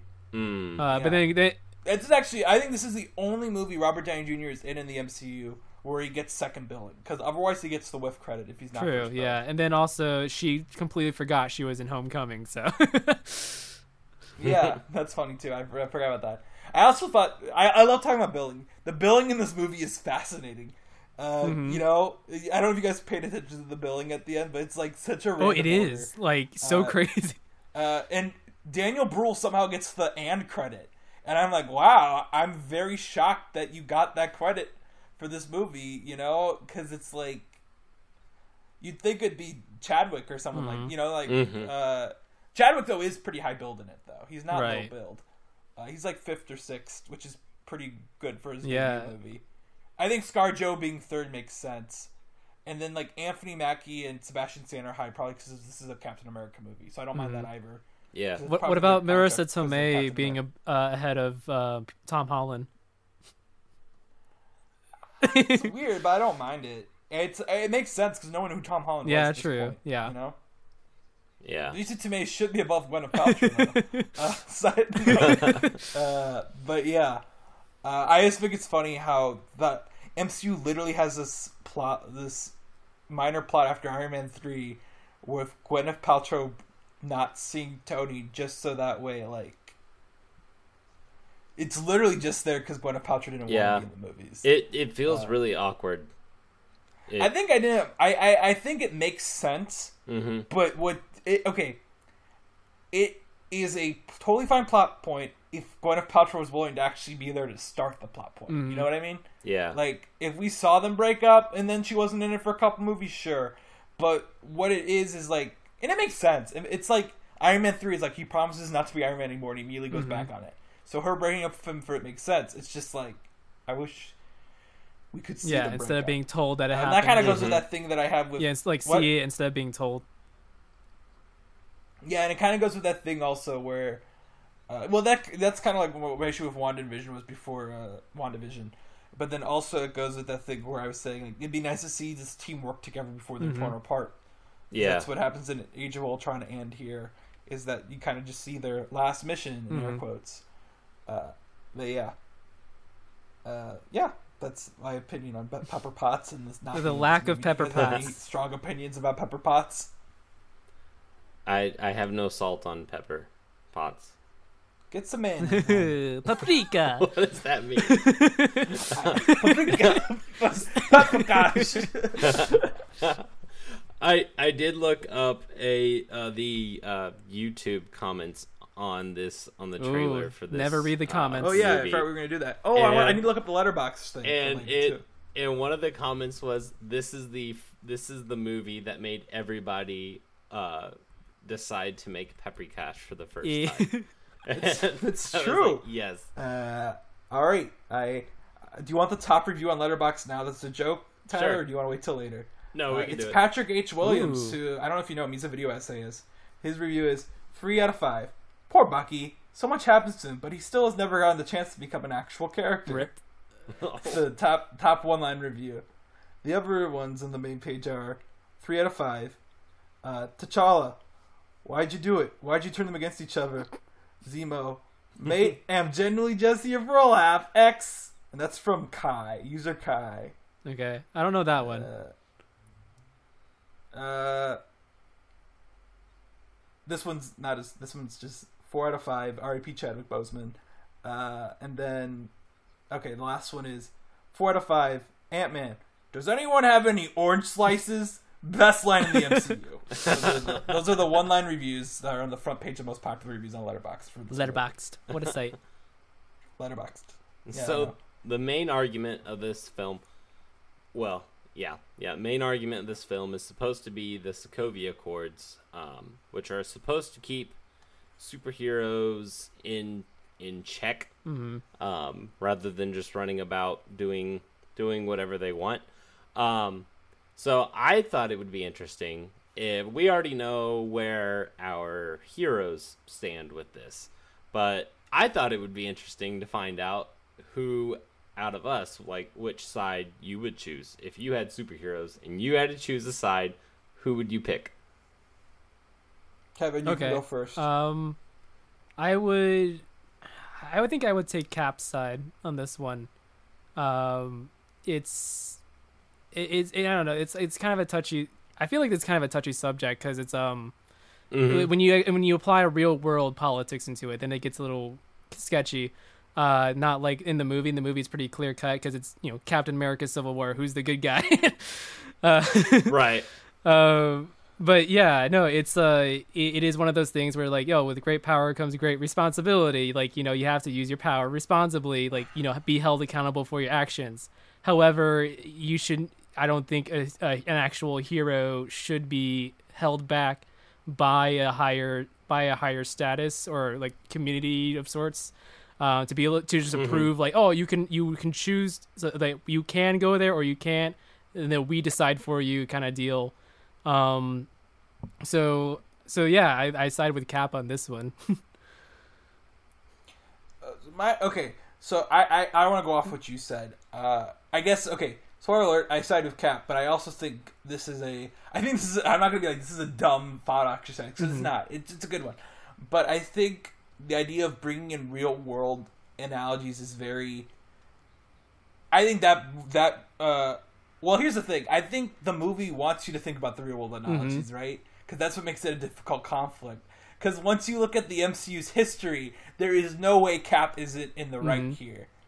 Uh, because the last time Cap trusted a government facility, it ended up being a neo-Nazi organization, uh, secretly. So as soon as you have that in the history, it's like, okay, so why would he agree with anyone else? They're like, it's the UN, it's bigger. Okay.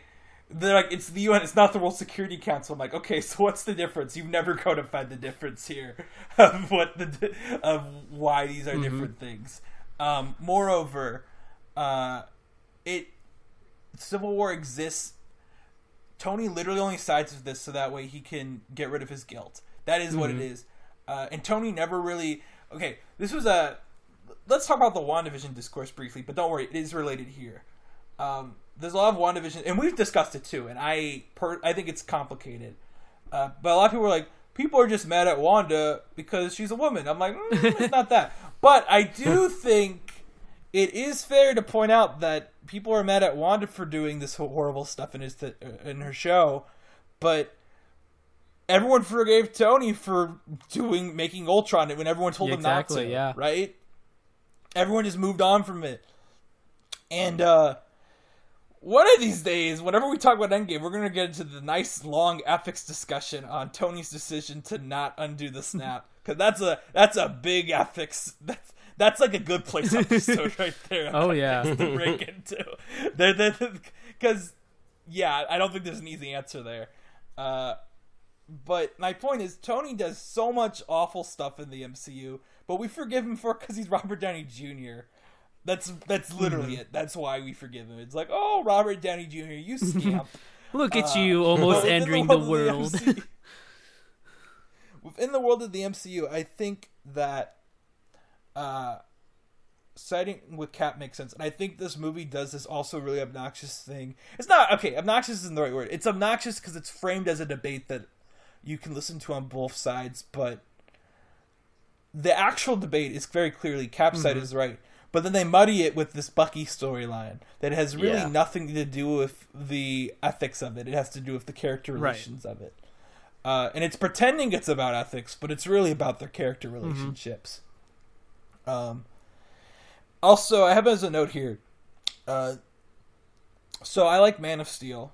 We've talked about that before briefly, but I do think Man of Steel kind of ruined superhero movies because after Man of Steel, everyone was concerned with collateral damage, and like Batman v Superman is focused on it. This is focused on it, and it's just like, and then Age of Ultron also has this thing where it's like, it goes out of the way to keep going. Make sure the city's evacuated before you fight there.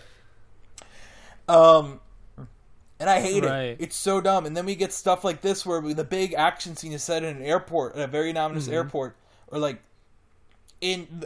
No mistake that the only good action scene on Earth since Man of Steel in the MCU has been the fight at the beginning of Infinity War that's on New York, where they're actually doing collateral damage. Right. Right. We need like it's cool to see superheroes fight in it in cities. It's okay. We can watch that. It's fine. Or like the non-Earth stuff, it's like no one cares because they're aliens. Like you can do as much collateral damage as you want. No one cares, right?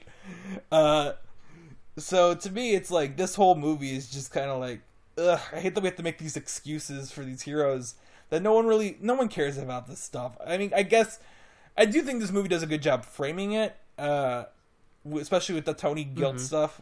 And like, it's okay for Tony to be guilty. It's just annoying that the film never really acknowledges that Tony's just doing it for Right. himself. My opinion, and I think a good thing for Black Widow. This would have been a good movie for us to watch for Black Widow too for prep because this is a it's a very strong Black Widow movie. She's Mhm. probably the, she is the third biggest character in it. Yeah. Um, and I wish Black Widow had called him out on it. Once doing it. Uh, yeah, actually, I kind of wish Natasha had a bit more of her own stuff to do in this. Uh, but yeah, anyway, Man of Steel, I love you, but you ruin movies. a, You canceled. a series that does a much better job at exploring the like the pros and cons of uh, like collateral damage, like you were saying, and superhero involvement with bigger entities, be it corporations or government, like Civil War discusses, is uh, Amazon Prime series The Boys. I don't know if you guys have seen it. Um, Um, heard yeah, it, I I haven't haven't seen it yet it. either. It's- I'm like, it's, it's actually very surprising that I still haven't seen it yet. It is. It is. It's really good. Hour long episodes. There hey, you go. well, if you like Um, the boys, you might like the- Invincible. okay, uh, Yeah, that's I'm what I just- was thinking okay. earlier. okay, I'm gonna okay, Tyler. Most hour long episodes is not used as a positive for like a drama. I expect that to be an mm-hmm. hour long. The Invincible thing where it's an animated show and it's hour long episodes, I'm like, ooh, that that's a mm-hmm. surprise to me. Uh, because the animations usually are. Wait, Danny, hours, did you just say you expect the drama to be an hour long? Yeah. Yeah, good thing WandaVision isn't a drama; it's a sitcom parody. so you get, you got me. I was trying to get you there. yeah, Um, yeah, yeah. So yeah, this. Well, no, Kevin, you've got a note. Oh, uh, oh yeah. So it's moving. Tony's. So Yeah. like I said earlier, like I felt like Tony was like underwritten in this film, and I think Danny kind of like touched base on it too, where it's like to- Tony in this uh, ethics, quote unquote, ethical debate, uh, he's more in it to himself to clear his own conscience than he is to actually like be part of the Sokovia Accords. And it's also shown later on, like Tony Tony acts outside of the Sokovia Accords to help Cap at the end of it. Um, but it, but he's never get called, never gets called out on it. We never we never really see that genuine arc with him. Um, and and I feel felt like Tony just wasn't his as a character genuine in general because he's very different, very flat compared to what we see him in, you know, the Avengers and Iron Man three and all that stuff. It's suddenly he's just he's in the antagonist role, um, but he's like you know it's like he it's more like here have this motivation so you can just be the antagonist against Captain America. And he doesn't really do much outside of that. I don't know if you guys felt the same way. I don't know. I actually, I've always liked. Okay, my hot take on this movie used to be that this was a. Well, actually, I think it probably is still my take on it. I think this is actually Robert Downey Jr.'s best performance as Tony, uh, because it's more restrained. Uh, I would agree that the writing sometimes lets him down, but I don't actually think that's on Tony's writing. I think that's on Vision, Rhodey, or uh, Black Widow. I'm like people who are on his team who know him, but they don't call him out. I don't think it's Cap's job to call him out. I think it should be someone on his own team. Well, I mean, Who like you said, like Black Widow would be Uh, the perfect character for that. Yeah. Black Widow or Vision. I think Vision would work well too. Uh, uh, I think they both, but Black Widow, yeah, I agree. Obviously, I agree with my point. I'm just saying, like, yeah, uh, I, I, yeah, I don't, I, I say Rhodey, but I don't actually think Rhodey would Right. fit well for it. Uh, I think though the other two would, but and also Black Widow always calls it. out, Well, I think that- so. And she needs a bigger character moment in this movie than she gets. Vision doesn't. Like this was still at the point where Vision was being introduced. Right. So we're not. I mean, like, yet. I mean, it's with Tony, with the like Tony as a character as he's portrayed in the film. It's like it's hard for me. It was hard to really pinpoint like what is the problem. Is it like is it multiple little things that are the problem that don't like that aren't there that should be there? Or is it like one big thing? Mhm. I couldn't quite pinpoint it at all. But I think maybe as we're discussing it, maybe it is there's like a bunch of little things that are kind of missing. Um, but you know, Robert Downey Jr. like he did, you know, he was great. He did not seem like he didn't want to be there. So you know, Yeah, we don't have this in our notes, but I actually want to talk about it briefly because we're talking about RDJ in this. Is uh, because I've told you, Tyler, I want to talk about this more as we go on to uh, the de aging. I don't think the de aging in this one looks that good, uh, and I also Mm. think that scene is highly unnecessary. Uh, other than, of course, the when I we get the new cut where we zoom into Jake Gyllenhaal in the background screaming. Right. Uh, it's not barf. yeah. Anyway. Uh, I'm gonna go kill Spider Man now. yeah, I, I don't like. Uh, I don't think the de aging in this is good, and I don't think it's necessary. That's the big thing to me. Is like It's- I don't get why this film has It's a flex. de-aging. It's a it's a flex, Yeah. yeah. And uh, so same with Ant Man. I think the only Marvel movie that has had de aging where I don't think it's been a massive distraction was maybe Guardians Two. Oh, and Captain Marvel. Captain Marvel does a good job with it. Mm. Uh, but Captain Marvel is actually like a focus of the movie. I think uh, uh, hot take that I'm sure I'll repeat whenever we cover Endgame. Uh, they should have cut the Endgame cameo of Stan Lee because it's a horrible last thing. It's because the aging is really bad on him. Uh, it's a horrible last cameo for him. It, the Captain Marvel one was better, Mhm. And- but that that goes back to the aging software, and I don't know. I don't like it here, especially because like we get a big close up on it and it looks bad to me. Especially now, it, it looked fine at the time, Yeah. but now it's just kind of like eh, Well, it's a little. The skin's too Mm-hmm. clear. Yeah, yeah. And there's definitely I I can notice. Uh, I can notice just something looks plasticky about. It's right Yeah. around his mouth and his in his. It looks nose like the bad guy in. Santa Claus too. the evil Santa. But uh, but yeah, it yeah, the uh, de aging. Sucks. So You know what? I also okay to bring that. The, you know what movie did the de aging best? Black Panther because they just hired younger actors. They didn't de-age the actors for the opening scene. They're like, no, we're gonna hire new it's ones. like they went. It's just like they went full circle with how they do film production. Like, um, I mean, a little off topic here, like with Mandalorian, with like, oh, you got the a big giant LED screens as the backdrop. It's like, so it's just like projecting the image behind the actor, like you did like way before green screen. You know, yeah, and you know what? Uh, th- this is a side note, but on that, that's why I watched that WandaVision special, right? And I was like, you know, it's great to watch one of these making of specials on Disney Plus where they don't brag about having just a giant green screen. They're like, look at these sets we made. I'm like, yeah, they're cool. Yeah, do that. Please don't shoot on the volume, Marvel. I think this is way better. I think the volume is ugly still. I I think that the tech is not fully there. That's what they call the uh, the green screen they use for Mando. Uh, but yeah. Anyway, they should call it barf instead of the volume. Uh, so this movie reminded me of how well Chadwick Boseman acts with a dialect, um, and it like it's he he was an American an American actor, you know, and he he hits. I'm not, and he fu- constructed the he constructed the dialect. yeah, you know? yeah, and that's like it's just. I, I'm sorry, I'm just yelling at words right here, but uh, just random words. It's okay. I But think it's okay to mumble to ramble a bit about Chadwick. Like, But yeah, no, I think it- that really yeah. hit hard. Yeah, Yeah. It, so it it just to me it was when we when I first saw him in the in this film, I was like, why uh, why hasn't he been in anything else? Why or he had been in other things, but I was like, why have I not seen him? What what am I? What look what I'm sleeping on? You know, but I'll be honest. Watching this movie, the first shot of Chadwick and this just immediately hit me with Oh, yeah. Uh, uh, the night. Uh, so when Chadwick Boseman passed away, uh, I was at a friend. I was at Julius's house, and we were watching this movie. And I was like, I gotta use the bathroom. So we paused it about twenty minutes in. Uh, we checked our phones, and we had friends texting us asking if it was real. And I was like, no, I was like, no way is it no. And then I did it. It was like, oh, like, yeah, we. Uh, so we didn't finish the movie, obviously, but we kind of just sat there in silence for twenty minutes. And then Julius pulled up the uh, the scene from Civil War, uh, the scene from this movie, the chase scene where it ends with the reveal of his face, and I just broke down crying there. Uh, that that that uh, celebrity deaths don't usually affect me, but Chadwick's Yeah. did.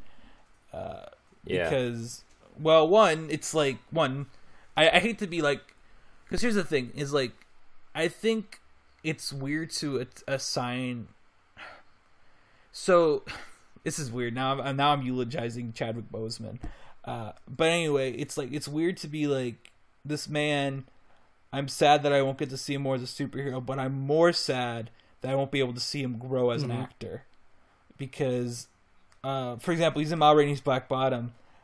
Uh, my opinion on it is he is great in it, but uh, I don't want to say but 'cause that sounds. It's clearly like his first step into becoming a truly phenomenal. I agree. Force. I don't think it is a like undeniably great performance, but is undeniably would have been a step forward to him giving us a mind blowing performance. And in that case, I still think it's I still think he's great. He's fantastic in the movie, but it just gets me bummed that we won't see him evolve more. Uh, and that was the thing to me is like Chadwick Boseman to me was going to be the next Denzel, right? He was going to be in huge movies for decades, and it's just like now he won't be. And yeah, yeah. There's my Chadwick Boseman eulogy. Uh, do you have anything you want to say on Chadwick? Uh, no, I mean you pretty much nailed it right on the head. You know, I I agree with Uh, his final cool. performance in um, Ma Rainey's Black Bottom, and it was just like it's fantastic, but like it just feels like you know there's a lot of we're we're missing a lot a lot of potential that he had. Yeah, and it's it's it's a lot of things. It's also just like all it's it, it, it I don't know. I I was really get into it. It would just be like the, the stage Right, exactly. going forward, and I don't think it's weird because I've never really. I think it happened with Robin Williams stuff for me too, but Chadwick's is young. Mm-hmm. he, he was Chadwick's yeah so no Robin. Williams was like you know he was an old he getting older you know but it just kind of like happened unexpectedly. But with Chadwick Boseman, like you said, he's just younger. We he still had a whole life ahead of him. Yeah, Tyler, do you want to briefly eulogize Chadwick, or do you want me to? Move Yeah, to my yeah. comment? I You can move. You can you can give a eulogy if you'd like. Yeah, when 'Cause I- I, I feel like this is the time to do it. You know, because well, no, because it's the first time we've really talked about a movie since- Mhm. since we've started this podcast. True, true. Yeah, no, I when I first heard about it, it was a couple days after um, he had passed, and I I did not believe it.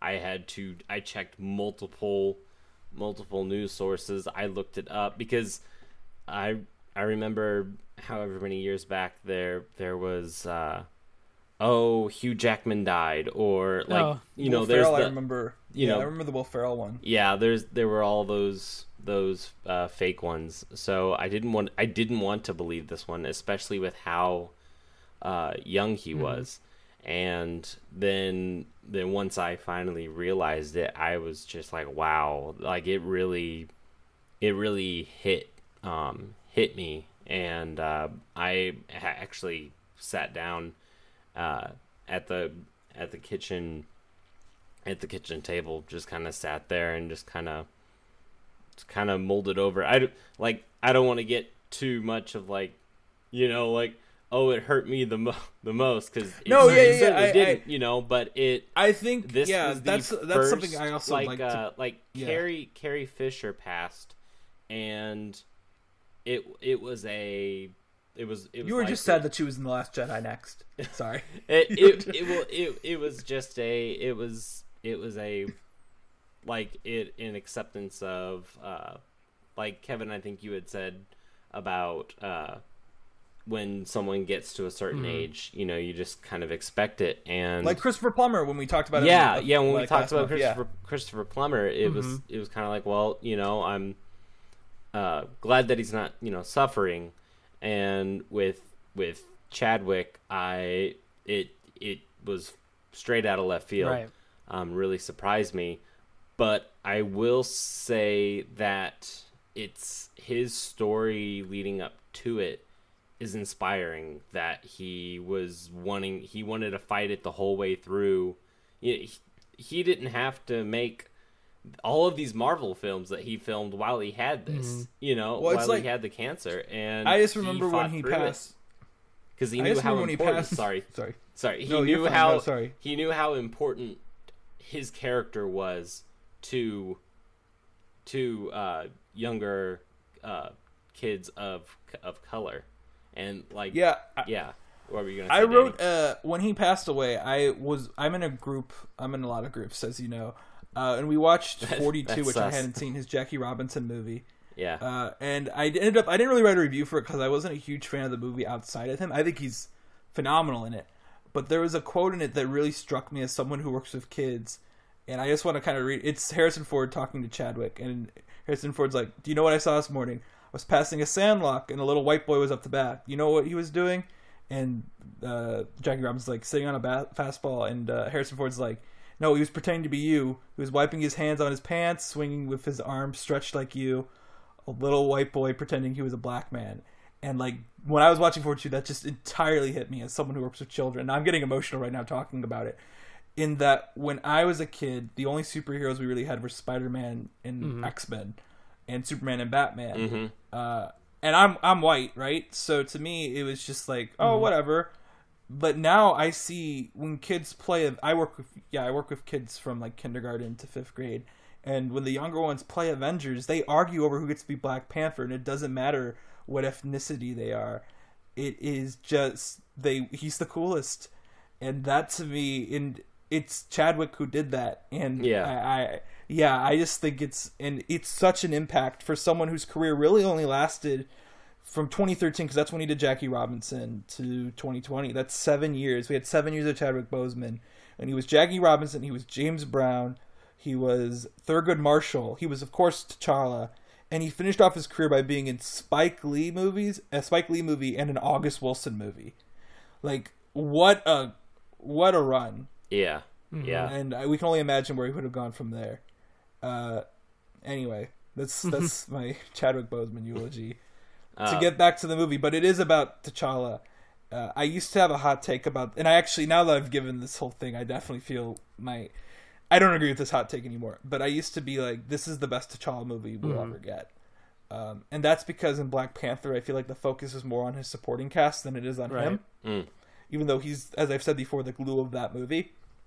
This movie, whenever T'Challa is on screen, it's his story, and Chadwick Boseman, like, his acting in this is like, it's kind of what I, I think I said this a few last week or a few weeks ago is like, really Chadwick and Vision are the only two Chadwick and Vision, T'Challa and Vision are the only two MCU characters we have that are serious. Mm-hmm. Like, they are very serious. Rhodey Rhodey hovers hovers on that Yeah. It line. depends on the movie. Iron Yeah, Man three, he's yeah, not it does. serious. Yeah. He's not serious in Iron Man three, but T'Challa is always serious, and Vision's always serious. And I know you could be like, "Well, Vision's not serious in an episode of WandaVision." I'm like, mm, he's he's still a serious character. He's just in a sitcom scenario, and that's I'd say the same with Wanda too. It's just Wanda doesn't really have characterization in these movies that I think Vision did before WandaVision.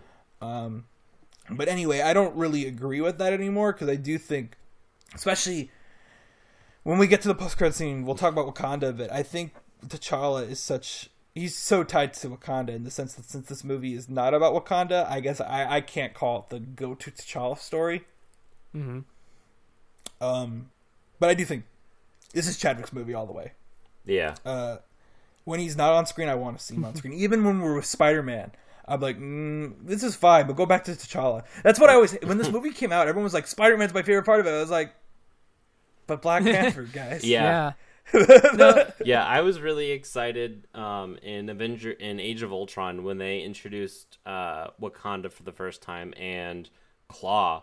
Um, I remember Yeah. watching an animated Avengers film way, way back when I when I was uh, little, and it had they featured Black Panther. They, it was the first cartoon film to introduce Black Panther, and they had Claw as the bad as the bad guy, and uh, Wakanda was in it, and they had some aliens that could morph into whatever they want. I think it was the it was a weird version of the Skrulls, but I don't want to say they were the Skrulls. Um, but uh, they were just morphing aliens. But I remember when I saw that, I thought when I was watching Age of Ultron, I thought, oh, we're gonna get we're gonna get Black Panther. Didn't get Black Panther, and then uh, in this in this film we got Black Panther, and I was r- super excited. So yeah, I can relate there, Danny, on uh, what on what you're saying there. Uh, Kevin, Yeah. did you have something to say? God, now I'm just bummed that we won't get any more T'Challa. again. Yeah. But it's- A- again, I, I want to clarify though that like I I just want to have this on the record again because it's like I feel like a lot of eulogizing of Chadwick Boseman kind of goes with the man. I wish I got more T'Challa. That's not why I'm really sad. I'm sad because I won't get to see this guy blossom and be the good, the force he was for good outside of the movies too. That is well documented elsewhere. Like Mhm. Right. he was always helping young kids, uh, and you know just generally a great Mhm. human being. Yeah, Uh, but yeah, uh, I want to clarify that though. I don't. I don't want to be like the guy who's like, man, why don't I get more T'Challa? Because that no one that guy's a bad person. no, I no, I. Uh, uh, but Kevin, you were gonna, were you gonna say something? I mean, I disagree. Uh, you know, with you know Chadwick Boseman. I I agree. That's my only uh, t- topic. Um, but uh, no, no, it's like you know Chadwick was becoming a very recognizable actor in, in the industry, and you know to in also to society. Like Black Panther, in uh, you know the MCU just really put him on the map. That you um, and just you know with Ma Rainey's Black Bottom, like we, like we said, it just feel like we, he was taken away too soon. He was just he was on the verge of true extreme greatness that we we saw the glimpses of in Yeah. Ma Rainey's Black Bottom. It's just like we felt like, but we just never got it. We we we got close though. We can saw a glimpse of what he was capable. we of. got well. I I'm still I'm still willing to call him a great man and a great Mhm. actor. It's just that. And I, I would still call him an all timer, Right. you know. But now he's sadly on the all timer of the cut Right. too short. Uh, Mm. like uh I think the last actor that was like that to me was Philip Seymour Mhm. Hoffman. Yeah, really. Definitely. He's too young. Mm. Uh, oh wait, no, no, no, Anton Yelchin. That- I that forgot one about too. Anton Yelchin. Oh yeah, Anton Yelchin was really. Ugh. I was like, there was one in 2016. I know that was awful, and it was Yeah. Anton for young for young. But anyway, we can move on and stop talking about death. yes. Sorry. So uh, WandaVision's over. No more grief allowed on this. But speaking of podcast. WandaVision, uh, here's a little uh, MCU trivia. Trivia. Uh, so when in the embassy, T'Chaka and T'Challa talk to each other in the South African language of Xhosa, and Wasn't that a Boseman choice? Yes, if I remember right. that I- that yeah Or was that John Canny? Connie. I don't know. If it was that I bel I bel I thought it was. I thought it was Boseman. I know Boseman I did the thought it was. Boseman who had suggested it, but before before that moment, uh, he and uh, who's the actor who plays T'Chaka? John Connie. or Yes, Canny. that they had been talking off camera, and uh, that uh, John Canny. I'm looking it. I'm looking it up. Don't worry. We'll Okay. get, we'll get no, it right. I think yes, I th- no, I think uh, you're well. You're you're both right in the sense that uh, it was Boseman's choice for the language from what from what I've read. It's John Connie. Uh, but they they do they did speak separately to the to the to each other in that language to practice it. And um, Mm-hmm. I remember seeing a reading in a eulogy where Chadwick Bose people were like impressed with how quick uh, Chadwick Boseman was at learning a new language. That he was just very good at linguistics. Um, yeah. But yeah, But yeah, I Yeah. just I that I mean that again that goes into the appreciation of of Chadwick Boseman, but uh, I just thought that that was really cool and we're more representation, you know, like we're Yeah. we, we're getting more of that. Um, I think something that Civil War War really marks is it's really when Phase Three took off, which I know is Well, it's right at the beginning of Phase Three, of course. Phase three. But Tyler. to me, it's when it's it's when the MCU really took off, and people were like, "No, you have to see these films." Because I came in late and to to the MCU, and the very first one I well, the first one I saw in theaters was Iron Man 3 Mhm. but I saw it with a friend who was wanting to see it, and I was just kind of like, "Eh, okay, it's whatever." Um, I saw Thor 2, and I was like, eh, okay, whatever. Thor and then I saw Avengers 2, and I was kind of like, eh, okay, whatever. Then I saw Civil War, and I was like, okay, I've got to go back and see this again. So I watched it two more times in theaters, and uh, and yeah, that's when it really it really took off to me. But there's a noticeable like in the MCU timeline, it's beginning I of think- Phase Three, and it really I think I obviously I obviously I can't be like you're wrong because it's your opinion, but I I do agree yeah uh, to a point. I think it was a great way to begin the new Marvel era because I do think Phase Phase Three, as I said before, that's when Perlmutter got kicked off and it was Feige's show all the way. Yeah. So Phase Three is a huge change in the Marvel management behind the movies, but in my opinion, uh, for most people, I would say the moment that the MCU finally hit its highest heights was the three in a row hit of Thor Ragnarok, Black Panther, and Infinity War. Mm, That yeah. was the moment where it truly went back to monumental heights. Uh, and I would put Guardians 2 in there too, but I know that's actually kind of divisive among some people. I don't know. It's, I, kind of weird from to me. I from think my perspective, phenomenal. but I get it. yeah, from my perspective, I, it lines up with Tyler more because uh, Civil War. My so Civil War was the first movie that my mo- Mar- Marvel movie that uh, my mom watched willingly.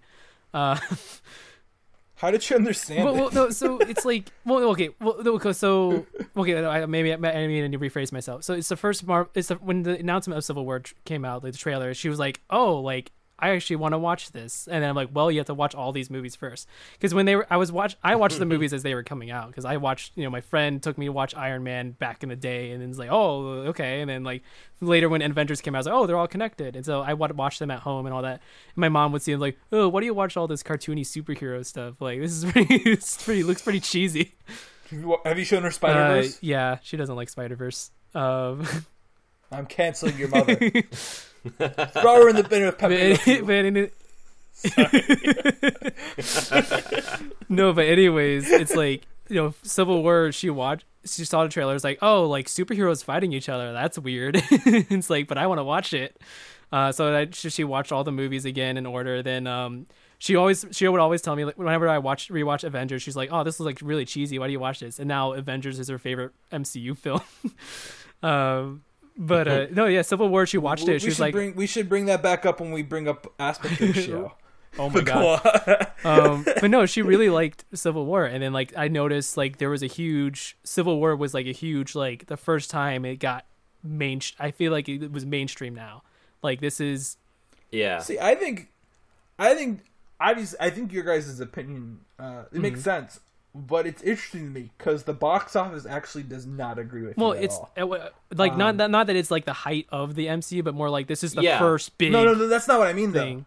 Yeah, Uh, it, sorry, it let me- definitely it definitely had its great moments. You know, before like it had hi- it, it had highs. Can I you know, can I clarify that, what I mean? Yeah. by that? Yeah, what do you mean? I, it's a bit more complicated than what I think you guys think I mean. So movies, they have box box office runs usually, just not during pandemics. But so usually uh, before Civil War, Marvel movies would do about what we call a three times multiplier, which is when a movie does three times their opening weekend.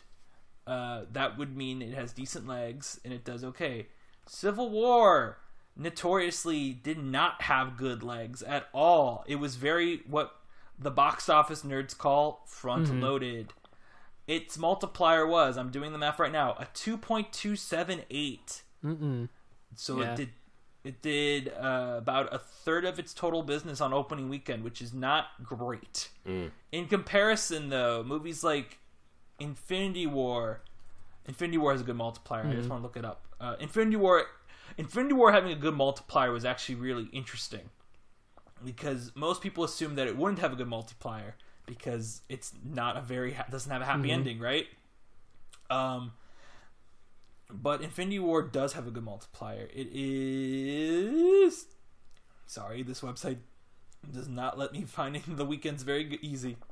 Okay, its multiplier is a 2.63, which nowadays, after Civil War in general, multipliers started going down because that's when we entered this phase of filmmaking where all the movies are blockbusters and everyone has to see the big movie on opening weekend. Uh, but 2.63 is very good for a Marvel movie these days. Uh, and I think it's interesting that you guys wanted to rewatch it because the big takeaway most people, most of my box office analyst friends had from Civil War is the reason it did not do well with legs is because people don't like watching heroes fight each other. The ending of it is emotionally grueling more so than most Marvel movies, which are fun. Uh, You know, and as such, even if people liked it, most people I don't, most casuals didn't really want to revisit. it Interesting. at least at theaters. Hmm. Uh, so that's why I think it's interesting you guys are saying this.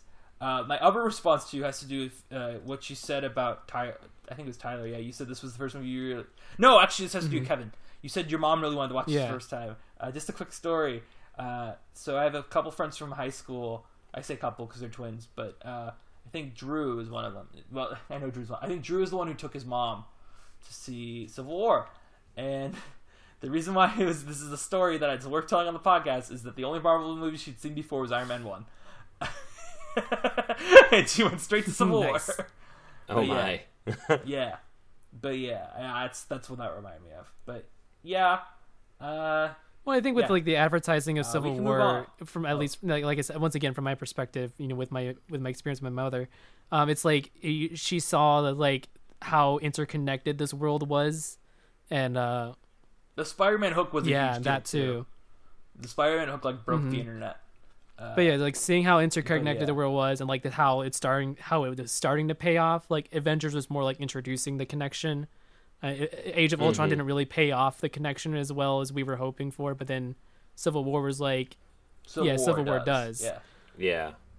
I do think it's interesting how also I think up till Civil War Marvel movies were generally referred to as like even Winter Soldier was called Captain America 2 and Thor 2 for Right. Dark World. Civil War is when we really shifted to just calling them by their Mhm. subtitles. Uh, and initially I thought it was because like it doesn't feel like a Captain America movie, but now it's kind of no because people call Homecoming Homecoming and they call Ragnarok Right. Ragnarok. You know what I mean?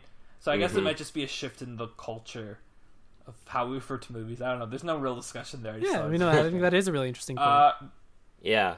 So I do kind of think it'd be interesting to talk about how WandaVision affects us in retrospect. I kind of brought it up a bit earlier, but I think for me, WandaVision's characterization worked better here. But I also think it's because I just spent nine weeks watching them. Yeah. Uh, I think, and it gives me, it puts me in a weird spot because I can't say the movie improved on this front. It's that my knowledge of the characters did. So I don't want to give the movie credit for Wanda and Vision, but I do want to say that I particularly enjoyed Vision here more than I normally do, and Wanda didn't bore me as much as she used to. Right. Mm. I think that's interesting. Uh, I don't know if I ever you had that experience. of like Wanda and Vision changing? Um, I, I did. Well, I mean, it's like I do agree that like made the experience richer. Uh, I think I think that's maybe that's the best word for it. Um, knowing what these characters have will will eventually go through and what their relationship means to each other. Um, but also like you know, I don't want like you said, Danny. I don't want you don't want to give movie credit to the movie credit that doesn't deserve because Wanda and Vision themselves don't have a payoff in this movie, considering how much is being set up. Um, yeah, especially yeah. Wanda. I forgot this movie literally ends with a shot of her totally tied up, and then Captain America being like, "Hey, exactly. Yeah. so like yeah, I don't know. It's like it's it's like I don't I think the mo- the movie wasn't sure what to do with Wanda and Vision except for like oh maybe just have them together and see what happens and then but yeah no I mean obviously with it pays off later on with WandaVision but not but it doesn't pay off within the movie itself.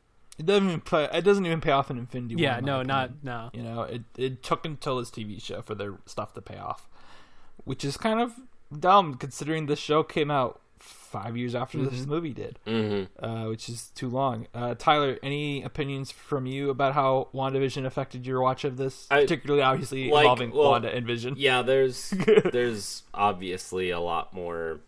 I'm a lot more attached to those characters now, um, but uh, I tried because as soon as I saw in that very first opening scene when Wanda's sitting at that um, that little like barista cafe. or cafe, yeah, Um, when she's sitting there, I immediately thought I was like, oh yeah, she's been through all this, and then I'm like, wait, you technically should not know that right now, um, because of the Yeah, order, exactly, you know, yeah. because of the order of how things are. Um, it Yeah, I kept thinking about the what is grief but love persevering scene, Yeah. like being the stuff that built Vision their relationship before this. Which, like, it's Yeah. a good scene, but it's like we can't really give this film credit for building off that. We, Yeah. it's Mhm. not. It's not. Yeah, yeah, it wasn't around. It's Right. a retcon, which is a weird way to like look. And it's gonna be. I think it's gonna be interesting if say Falcon and Winter Soldier build out Bucky and Sam in a similar way. Will the same thing happen where I'm looking at these movies and being like, "Wow, that's really deep," or even like Zemo, Mhm. or even Sharon Carter? like, will this show build out these characters that are? Well, I don't think Zemo's milk toast, or I, I, I think Bucky is. I don't think Falcon or uh, uh, Zemo are though. But my point is, will we give these sh- these movies credit for stuff they don't really deserve credit for? yeah. It's kind of an interesting thought. Yeah, I I made sure to give my to make that note before I before I watched any further. is like, hey, you can't like you don't know these things just yet, you know.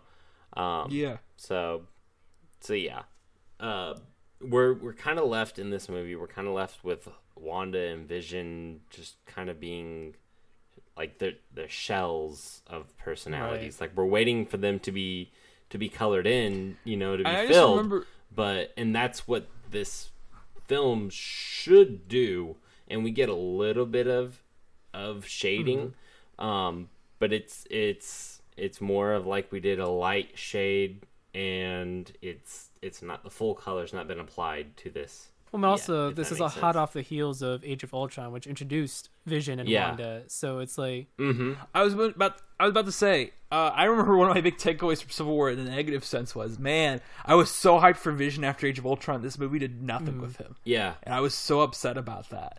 Uh, especially since I knew he probably wouldn't be appearing in anything else until the next Avengers movie, which is what ended up happening. yeah Uh, I just remember being so bummed about that, and I really hope now, as I've said before, I really hope that after WandaVision, Marvel doesn't give up on Wanda or Vision, because as I've said before, Kevin, obviously we don't know your opinion on this, but I think White Vision was a very clever way to work around the death of Vision, but also still give us the emotional stuff. yeah, of the no, death. I agree. Uh, uh, like I don't think it's Mm-hmm. a cheat at all. Uh, but yeah, uh, WandaVision, I like it more than this. Sorry. Yeah, no, I, I agree with that too. uh my next point is i do not ship sharon carter and cap next Do you ship? Please. I probably yeah, I wanted to ask like, do we? that would be the allowed to Falcon swear times Bucky podcast? ship. That would be the. um uh no i bucky and falcon uh I'm I'm just That's- ki- I'm just kind of don't- you don't expecting them. it. They're just a bromance. I don't know. They're bros. Uh, but anyways, true. yeah, no, that's just. I uh, love the shit like- name. wink, um, wink, nudge, nudge. This is a not explicit podcast. I also just wanted to point out Christoph Waltz's acting in this film. It's acting within his acting. what? What are you Who's talking Christoph about? Waltz? Christoph Waltz isn't in this movie. I, do, I only watch Zemo? MCU movies. Who's Christoph Waltz? Isn't he Zemo? What? No, that's Daniel Bruhl. Right.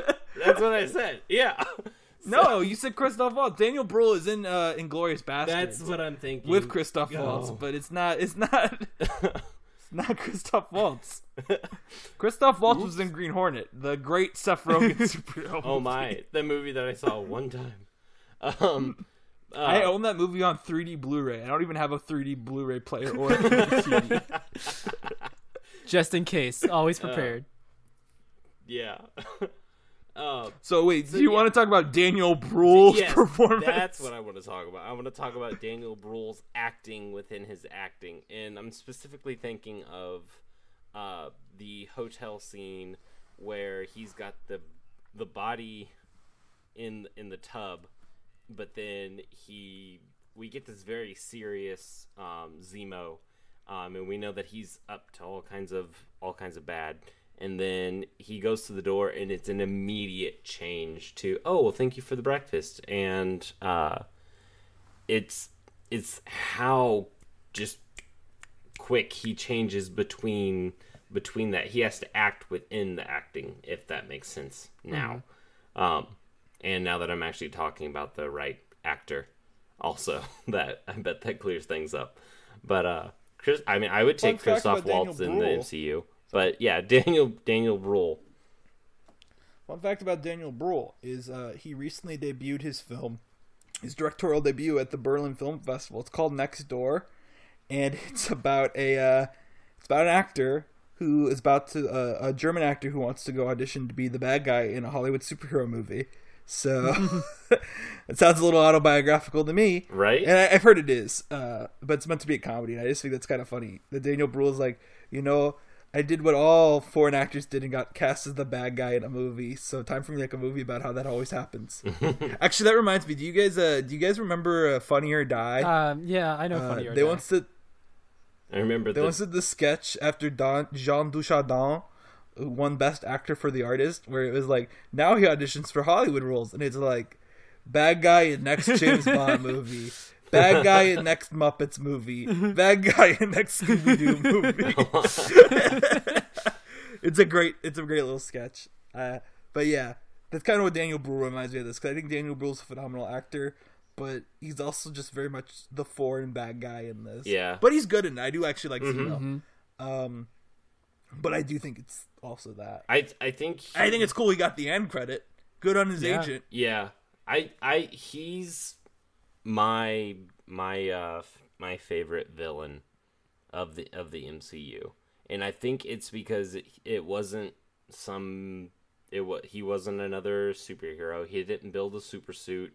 Um, he wasn't some alien warlord who's trying to get these six ancient stones or you know mystical stones he was just a normal guy who true he had lost something hey kind of like melissa mccarthy's character um but I thought you were uh, gonna say like Wanda, but you know what? I'm I'm okay with talking about Can You Ever Forgive Me? right uh but uh but yeah he was just a normal normal guy who lost his family and he was he was wanting to uh con yeah console himself he wanted to make things make things what how he thought would would be to make Um, things right in his okay. vision but All right, we can move on, but I do want to just have everything on the record. Is Tyler might think Baron Zemo is the best Marvel villain.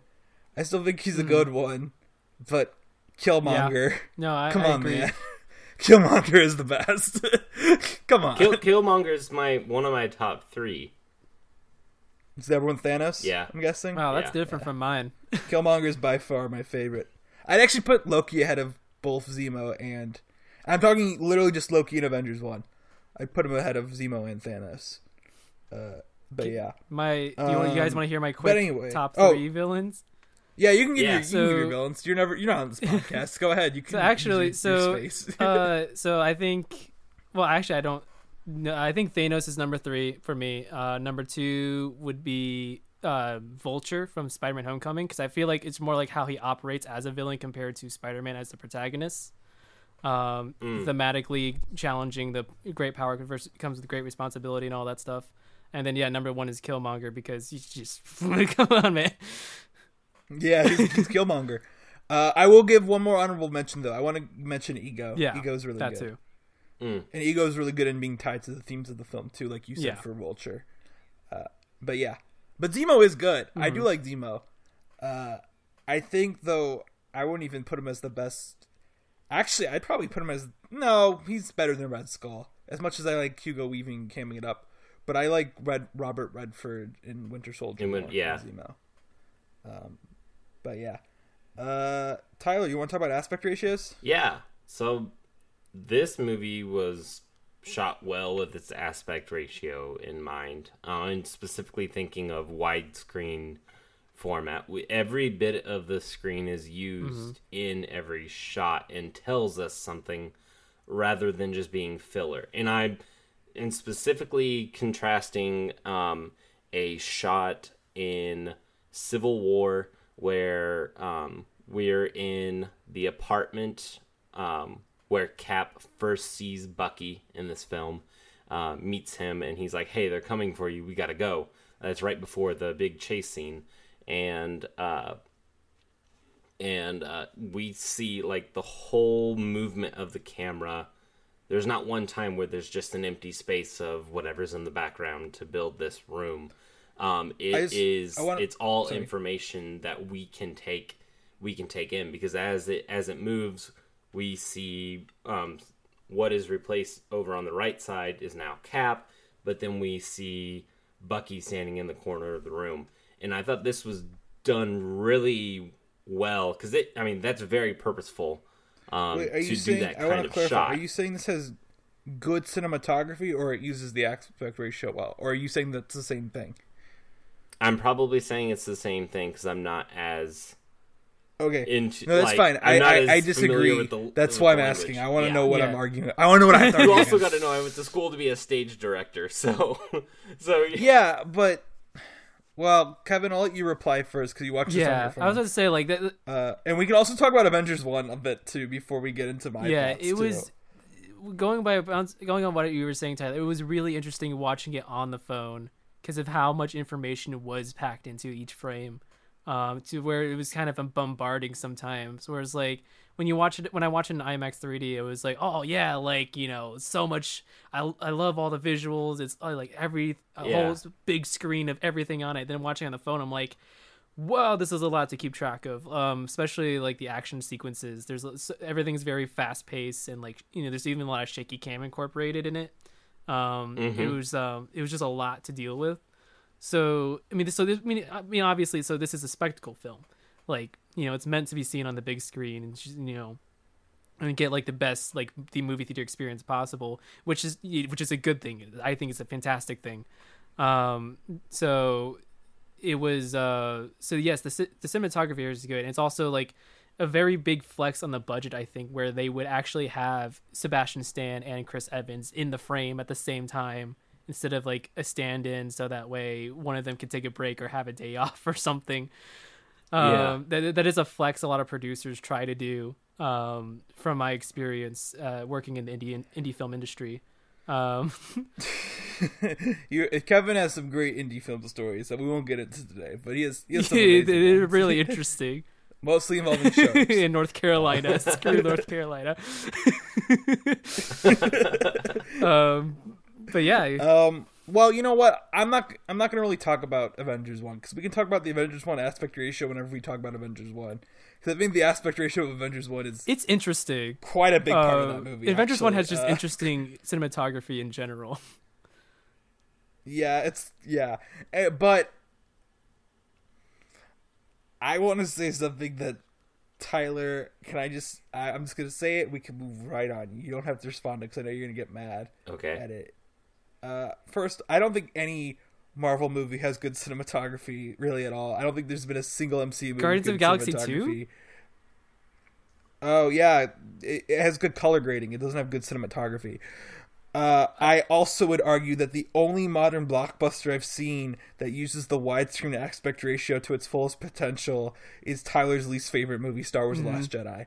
Uh, that film constantly uses its full widescreen thing in a way that like 70s epics did, uh, and fully utilizing the frame.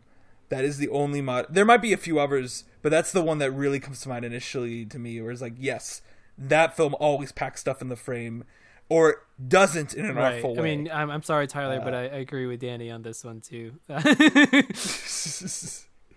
I can't really think of. Yeah, I don't think any Marvel movie even comes close. And that's Well, I mean, like, yeah, I mean, that's just kind of like how it is with like big studio Mm. films. It's like you try to make it clean and concise so that. Rian Johnson Well, pulled wait, it no, well, yeah, I know, but like that's he's like the anomaly. I mean, you saw the backlash on that. You guys can't see it right now, but Tyler is stewing. Tyler is like ready. I'm to just stab sitting. me I'm just taking it. But no, in. like I'm- you know, is but yeah, like Marvel cinematography is it's clean and concise because you want it because they want people to be able to follow along with the action. They don't want anyone to get confused. You know what I had a good one that isn't uh it's it's a superhero movie. I think Logan had Yeah. very I think James Mangold's movies have very subtly good Mm-hmm. Because Ford v Ferrari also stands out as a really like it's a movie that you wouldn't label for best cinematography, but it has really don't know. good I, cinematography. I really liked. I don't think I'd put. I mean, Danny, you're probably What? gonna hate this one, but I actually really like the cinematography of Spider-Man: Homecoming, um, because it's like it's like you know the the use of Ah. simplicity. Um, but that's just that's my quick thing. I think the end, the third. I'll, I will. We can move on after this, but I just want to counter. I think the third act of Spider-Man: Homecoming completely disqualifies it from any cinematography That's- discussions. at that's all. fair. I think Yeah. Civil War. I would agree with Tyler that Civil War is a better better option there. I would say Marvel movies cinematography wise, the good ones are. You know what? There is one Marvel, Marvel movie I'd say that has good cinematography. I'll let you guys both have a guess, Black and I'll tell you if you're right. Oh, Tyler, sorry. you can guess. yeah, Tyler I was gonna first. say Black Panther because that's Nope, like Danny's. wrong. That's Danny's Oh, number it- one film to. No, to actually, I think Black Is it Panther Captain America: First cinematography it is Avenger? really good.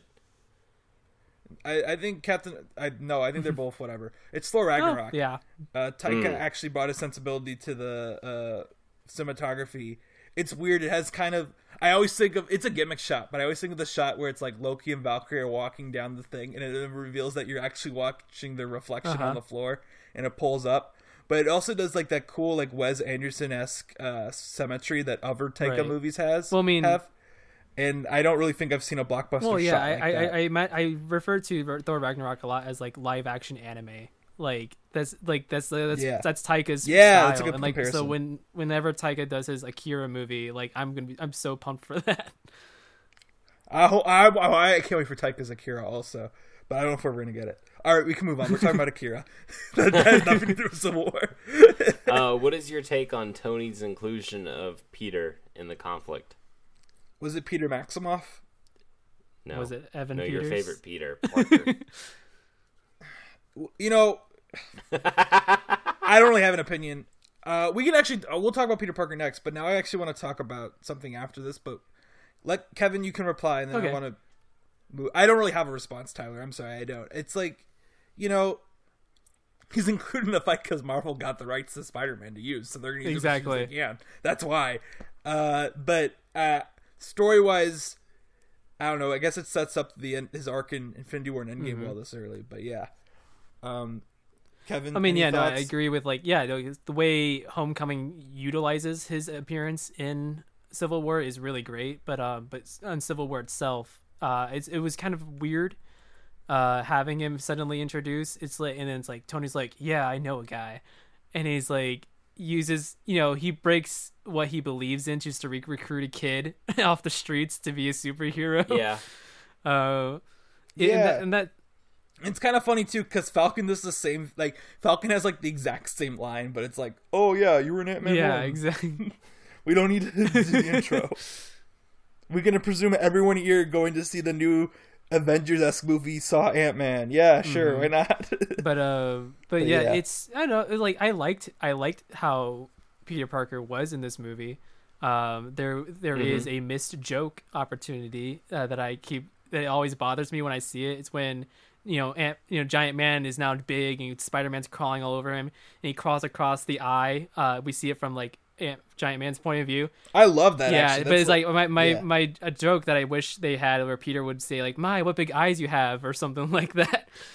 As he Mm. crawling across, Yeah. because it just felt like you having that. It was like a moment of dead space when we see Spider-Man. He's not saying anything. um, Yeah, that's uh, true. It- that would have been a very Spidey esque. Yeah, thing, too. definitely. Uh, But uh, we can talk. Uh, I want to talk about Spidey soon, but I I want to talk about something else. Unless you I have mean, I know it's just like yeah. I mean, the you? inclusion was a little weird, but it works for what it was trying to do for the most part. Um, Yeah. It's just kind of like you know, it's once again thinking, no- looking at the ethics of Civil War between Tony and um, Cap, and it's just like it's it's flimsy when you really start trying to like push on it. Um, so it. Yeah, it's just you know, but it is cool. I really liked it. I like the new suit. I like the the choreography for Spider Man. So Spider-Man Who coming? No, I'm kidding. Uh, uh, let's briefly talk about like this is just something I added because I remember Tyler. We had this as a thought experiment in a WandaVision episode that I was like, oh, we can talk about this when we do the Civil War episode, and we didn't. Yeah. It's uh, what if Quicksilver was in this movie? everyone Uh, dies. I think now's a good time to get to it because this is where we're at the war fight. What? Everyone dies. What, Kevin? Quicksilver wins. No, I mean I mean Aaron Taylor Johnson Quicksilver. To be clear, I don't mean Evan Peters overpowered Quicksilver. uh, I, I mean the Aaron Taylor Johnson one. Um, he's because I think it's interesting. Uh, it's a big. That's honestly what I hope the biggest what if episode I would want. It would be Yeah. what if Quicksilver Uh-huh. had lived. Because I think he significantly would change Wanda's relationships in this Mhm. film. Mm-hmm. Uh, I think he be interesting to have him side with uh, Tony. Mhm. You know, stuff like I. I think the what if Quicksilver lived question is the biggest.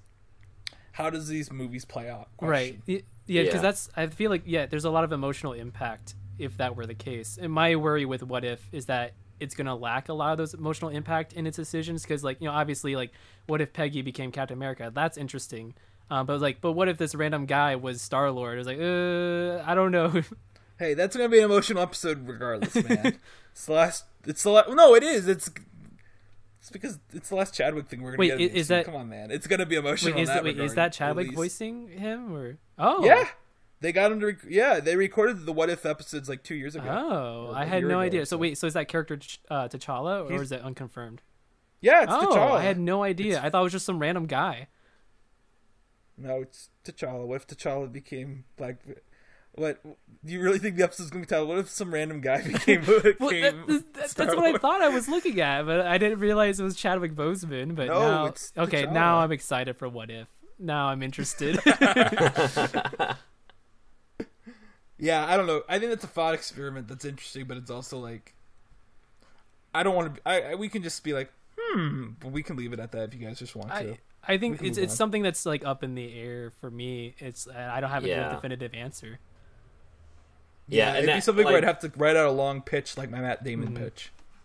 Yes. Yeah. Uh, me, Um, I would want to. I would want to uh, know exactly like which side he would pick, and if he would really turn the tables towards towards that you know that side in in the conflict. Well, it would give Cap another powerful. Pro- Cap really only has Wanda Yeah. on his team that's powerful. Ant Man too. Ant Man's pretty good.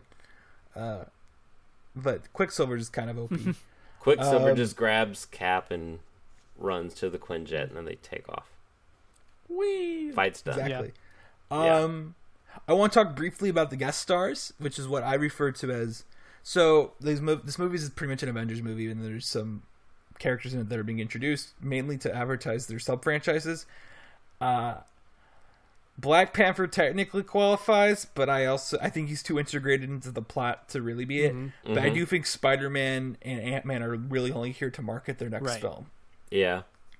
Yeah. Um, but I think also I would say, uh, in regards to Spider Man, this is the only time I've liked Spider Man in the MCU ever, Rip. uh, which is kind of sad in It a lot of me. ways. Because I love well, Homecoming. uh, you, you should not be mad at me. You should be mad at Jon Watts. uh, this is the only time I've really liked Tom Holland Spider Man. I think he's really funny. I think he's really clever, and I love the way he moves. And a part of that has to do with how in Homecoming they make him way weaker of a character, uh, and it's kind of a disappointment after how cool it is to watch Spider Man. This I also just like it's what you mentioned earlier, the giant man scene where he's crawling on his eye. That's like such a like I've never seen Spider Man really move like a spider in a Spider Man movie before, and that was like a whoa. Well, yeah, no, like remember. I think. Well, I, I didn't write it in the outline here, but like the stunt direction of this movie is really amazing. Because I think they they they have the same the directors of um, John Wick, who are stunt directors with The Matrix and all stuff. Yeah, they do the they did the stunt coordination for this and Winter Soldier. Yeah, so then it, I think you know mix, mixing this with the Russo's direction was really interesting, especially like you know that shot when in the beginning of the movie when Cap falls and like hits one freight car, then like lands on the ground or something like that. Do you guys remember that shot? Yeah, yeah. Um, but I also want to counter immediately and say I don't think necessarily their stunts were used that much for this sequence. This is more of a previous scene. I feel like. Oh yeah, the, know? yeah. The airport scene was not Yeah. not. I, I feel like it was very lackluster compared to the other action scenes in the film. Um, but like, Yeah. but no, but, go, but going back to Spider-Man crawling like a spider, Yeah, it's like. I think that's part. Of, that's I think that's a stunt direction move. Um, and it's as, as far as far as how it's choreographed and coordinated, and I think it's that that was really really one of the highlights of the film. Yeah, and I'd also say uh, to also co- I think Ant Man. Uh, I like Ant Man now. I hated. I didn't like the first Ant Man movie at all. Uh, but I think he's really good in this, and I think that's good. I also think it's worth pointing out that I know Ant Man worked as a guest star because my parents skipped Ant Man one and they saw this and they went to go see Ant Man two, so it worked. Yeah. Uh, yeah. I also just, I know I, I like I, my big thing uh, recently. I've been talking about like I really like T'Challa and Vision because they're very serious compared to other characters. But I also just like Paul Rudd. He gives a different vibe of energy of the other jokesters in the MCU. Mm-hmm. He, I feel like it's because he's like he's trying not to be stupid, but he just. Well, I is. think- And I think that's a Well, very. Paul appealing Rudd is thing. also like a comedian. Yeah, Paul. Yeah, yeah. Yeah. Well, so is Chris Pratt. That's true. Uh, but Paul Rudd is funny. Right. I mean, it's like, you know, like John yeah. Mulaney in Spider Verse. It's like, you know, this is a stand up comedian with actors. this should give John Mulaney a Marvel hero. Come on. Spider Where is Ham. Give me a live action. Kathryn Hahn, she got a live action role. We can give John Mulaney Yeah. one. Uh, I was actually watching Alright, John so Mulaney Tyler. clips last night. So the the action in the airport scene, watching watching through this time, um, there has always been something off about the airport scene to me. Um, and the I noticed this time that the action in the airport scene cued us for Rhodey's incident, and it does it. It like now that I notice it, it's any time that we really get a he- a hero that is in that looks to be in peril or looks like they don't have it all together is with War Machine. Um, because even when a whole bunch of cars are thrown on uh, Tony, he's just kind of chilling. He's like, "Yeah, I know. I detected the multiple contusions. It's whatever." Spider Man gets his face thrown into all kinds of uh, steel frames when that he uh, slings on he slings onto that uh, to Red Wing and it drags him out of the out of the uh, building. But uh, yeah, and Ant Man just wants orange slices. but I I noticed that the the only person that seems to really it's it's like Ant-Man when I was orange slices. watching this again, I'm like, oh, well, did they get hurt? Like, what hap- what happens in this scene? And I've seen this, I don't know how many how many times now, but I noticed that it's Rhodey, and then I realized it's a it's just them cueing us up, like prepping us for this scene later on where Vision accidentally shoots him out of the sky, and it's really disappointing now because I don't think that we needed that scene. Did not need this prep for us. We, you know, the scenes that hit us the most are the ones that we don't expect. You know, the catastrophes that uh, hit us the hardest are the ones that we don't expect. Um, so.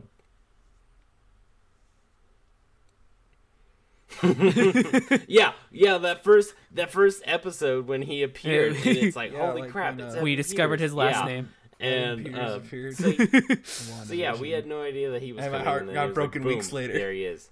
Um, what an episode! Sidebar: I do want to give Kevin credit for uh, he's the. I didn't steal his opinion, but he did say, "Well, well after episode five came out of One Yep. Division, he's like, yeah. well, we'll I always loved have this episode, episode." five, but yeah, And that No, is basically what my opinion on WandaVision ended up being. I know you guys aren't fans of the airport scene. I'm more just fan of the Um, airport scene just because it's heroes versus heroes. It's just long. and it's so no, it, it really is. It's like 15 minutes, 15, And 16. It's seven, like I think it's Yeah. 17 minutes when I check and the it time goes code. back to what But, I said um, about Man of Steel, where it's like, this is just set in an airport, so that way they wouldn't have people complaining. yeah, And then like afterward, it would have made okay story wise, it would have made more sense for this not to be an airport, because then afterwards Ross Mm-hmm. would have been like, "You guys just wrecked the city," you know. Who cares about an airport that's Yeah. evacuated? Yeah. it's Yeah. Well, then also like the weird part of like with the airport scene was the setup to it was like how how many logical hoops the story went through just to have it set up at Mhm. the airport was a little weird to Yeah. me. Watching it in watching it in chunks Yeah. at least on my phone. Um, but going on with the like the the War Machine and like with twists. So I I personally believe that twists always need a setup. Um, that like you know especially with like with Quicksilver appearing in WandaVision, we're mentioning Quicksilver. Uh, so we it, it's it's one of those things with plot twists. It's like you um you get what you were expecting and then more. Um, so with with with the whole thing with Rhodey, like we got what we were expecting, but nothing really else was a cherry on top of that. It was just kind of like you get what you're expecting. That's it. It's, there's no more to it. Yeah, yeah. Um, with you know what? yeah, with the Sorry. Do you know Yeah, what go kind ahead. of bothers me also about the Rhodey thing is, and maybe it's also this is like a post WandaVision thing. I want to see more WandaVision. Is that Vision goes like, "I made a mistake," and they're like, "I didn't know you could," and like that's pretty much the last we Yeah, see of. Vision in the movie. Like he sits quietly in Avengers Mansion alone after it, yeah. and he's just kind of like, Mhm. "Okay, like whatever."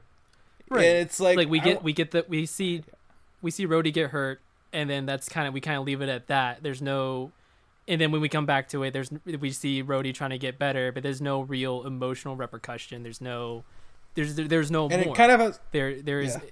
and it kind of has to do with the stakes problem people always bring up with this movie is that I don't think it's an issue that no one dies, but I do think it's an issue that the person Mm-hmm. who gets injured is just Rhodey. Like to be very blunt, Yeah. Rhodey is the most expendable character in this film. Uh, in Mm-hmm. terms of how the story has set him up as a role. So, and I like Don Cheadle. I'm not. I'm not trashing Don Cheadle. Yeah. I'm saying that Rhodey's been kind of underserved in these films, which is fair. Mm-hmm. Eventually, he'll get a Disney Plus show, and I'll be like, "Wow, he's great, like Wanda and Vision is." Uh, yeah, revisit Civil War in four years after all these characters get their own TV shows, right? uh, but yeah, uh, yeah, I don't know. It's I agree. Yeah, the no, I mean- stuff is kind of iffy. Yeah, I mean, like you know, like the idea of like getting the what you want and more as a twist. It's like you know, with Quicksilver, I think the, the whole Evan Peters reveal was amazing. Like Quicksilver, like oh, Quicksilver's gonna come out. Aaron Taylor-Johnson is like, "T- surprise, it's being recasted to Evan Peters. Like what? Life is Um, good, and but that's- it can be better. Well, that's and that's a thing. I mean, at, in the time of episode five, it was like it worked great as like a twist for the character Wanda because she's like, oh my gosh, who is this guy? Like this isn't my brother. Uh, but also to the audience where it's like you know it's rewarding us for having watched the X Men movies. I mean, then later on, with you know, it tells us to go Right. screw ourselves. Basically, it tells you how dare you have fun, how dare you like these movies. Uh, all right, let's let's move on because I see how long we've been recording. And Yeah. our poor listeners and our poor Tyler.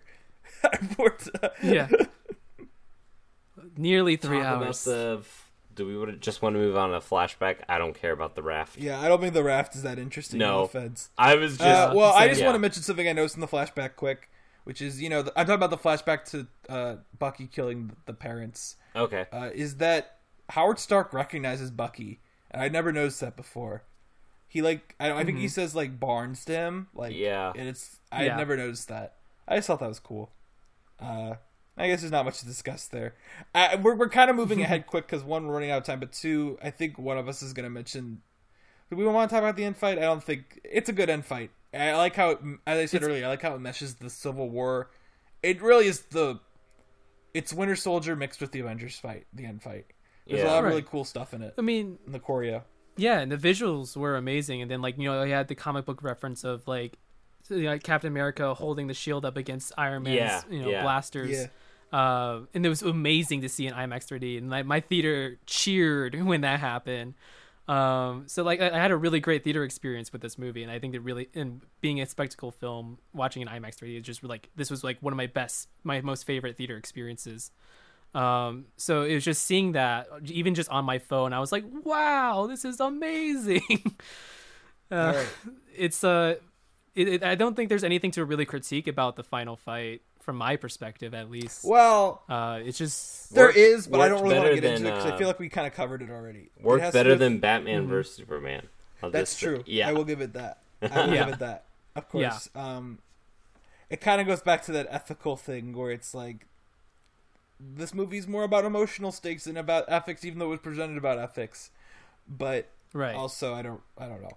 It's in case you guys can't tell, we're listen, listening to this. It's like we've been going at this for a bit, so we're gonna just move on. just a little while. uh, let's talk about just the post credits scene briefly. Uh, I'll let you guys give your verdicts, and I'll give mine. Uh, say if they're good post credit scenes or not. Say if you think they should have been the movie proper or not. Tyler. Um, I think they're both good, and I think they work. Um, the the Black Panther post credit, um, it would have. I think it could have possibly worked in the uh, in the main, but it works just fine as its as its own. I think both post credit scenes work work fine as their own. I really wouldn't want the Spider Man one. That one would it would be so awkward. Yeah, in, in Yeah. the in the proper. But uh, but yeah, nope. That's what I think. Kevin. Um, I, I, the the Black Panther scene, I feel like it should have been the actual ending of the film proper, and then the because the actual ending that we have in the film proper, I feel like should have been that mid credit scene. Or You know, that's a see. Sorry, I don't want to jump ahead to mine, but like I was thinking for me, both of them are good post credit scene. But I remember I really hate the actual ending of this film. And Yeah. it's, so it's kind of like, yeah, I guess I could bump that up and make it the the actual ending of this movie be an Well, because like because because when you bump the the Bucky being frozen for the uh, to make it the film proper ending, it's like that you're you're ending it on emotional stakes, like uh, or like um, uh, like a uh, what's the word uh, uh, consequences. Um, and whereas when you end on the what we actually have on the film proper, just Captain America's like, "Hey man, you ever need a you ever need a friend? Give me a call." And then he walks up to like his friends, is like, "I'm gonna break you out." He's uh, wearing like a sweater, and it was before Chris Yeah. Evans wearing sweaters was cool. yeah, exactly. So I mean, I feel like they could have been swapped, or with like just completely do without the current film proper, just have uh, the current film ending proper, and then uh, just have the Black Panther scene. Uh, but the Spider-Man post-credit scene, I think that works as a post-credit scene. You know, we see like what happened to Peter afterwards, and then get hyped for the next movie. So okay, so here's my quick opinion. I kind of gave my opinion on placement and how it's fine or if it's Mhm. not. Um, I think the Black Panther scene is good. Uh, watching it this time made me go like, ah, I should just turn on Black Panther right now and watch Wakanda. It's such a good tease of like what we're gonna get from Wakanda, True, especially yeah. since like it's it is just a tease. Like when we eventually saw Wakanda, it looks so much better than what we do in this movie. But in this movie, it still looks cool. It's just not to the full level. Yeah. Um, Well, there's fog covering covering. well, I mean, even though like the production design of like where Bucky's being held. Oh, okay, yeah, it's not on the level of Black Panther's crazy Yeah. production. design. right.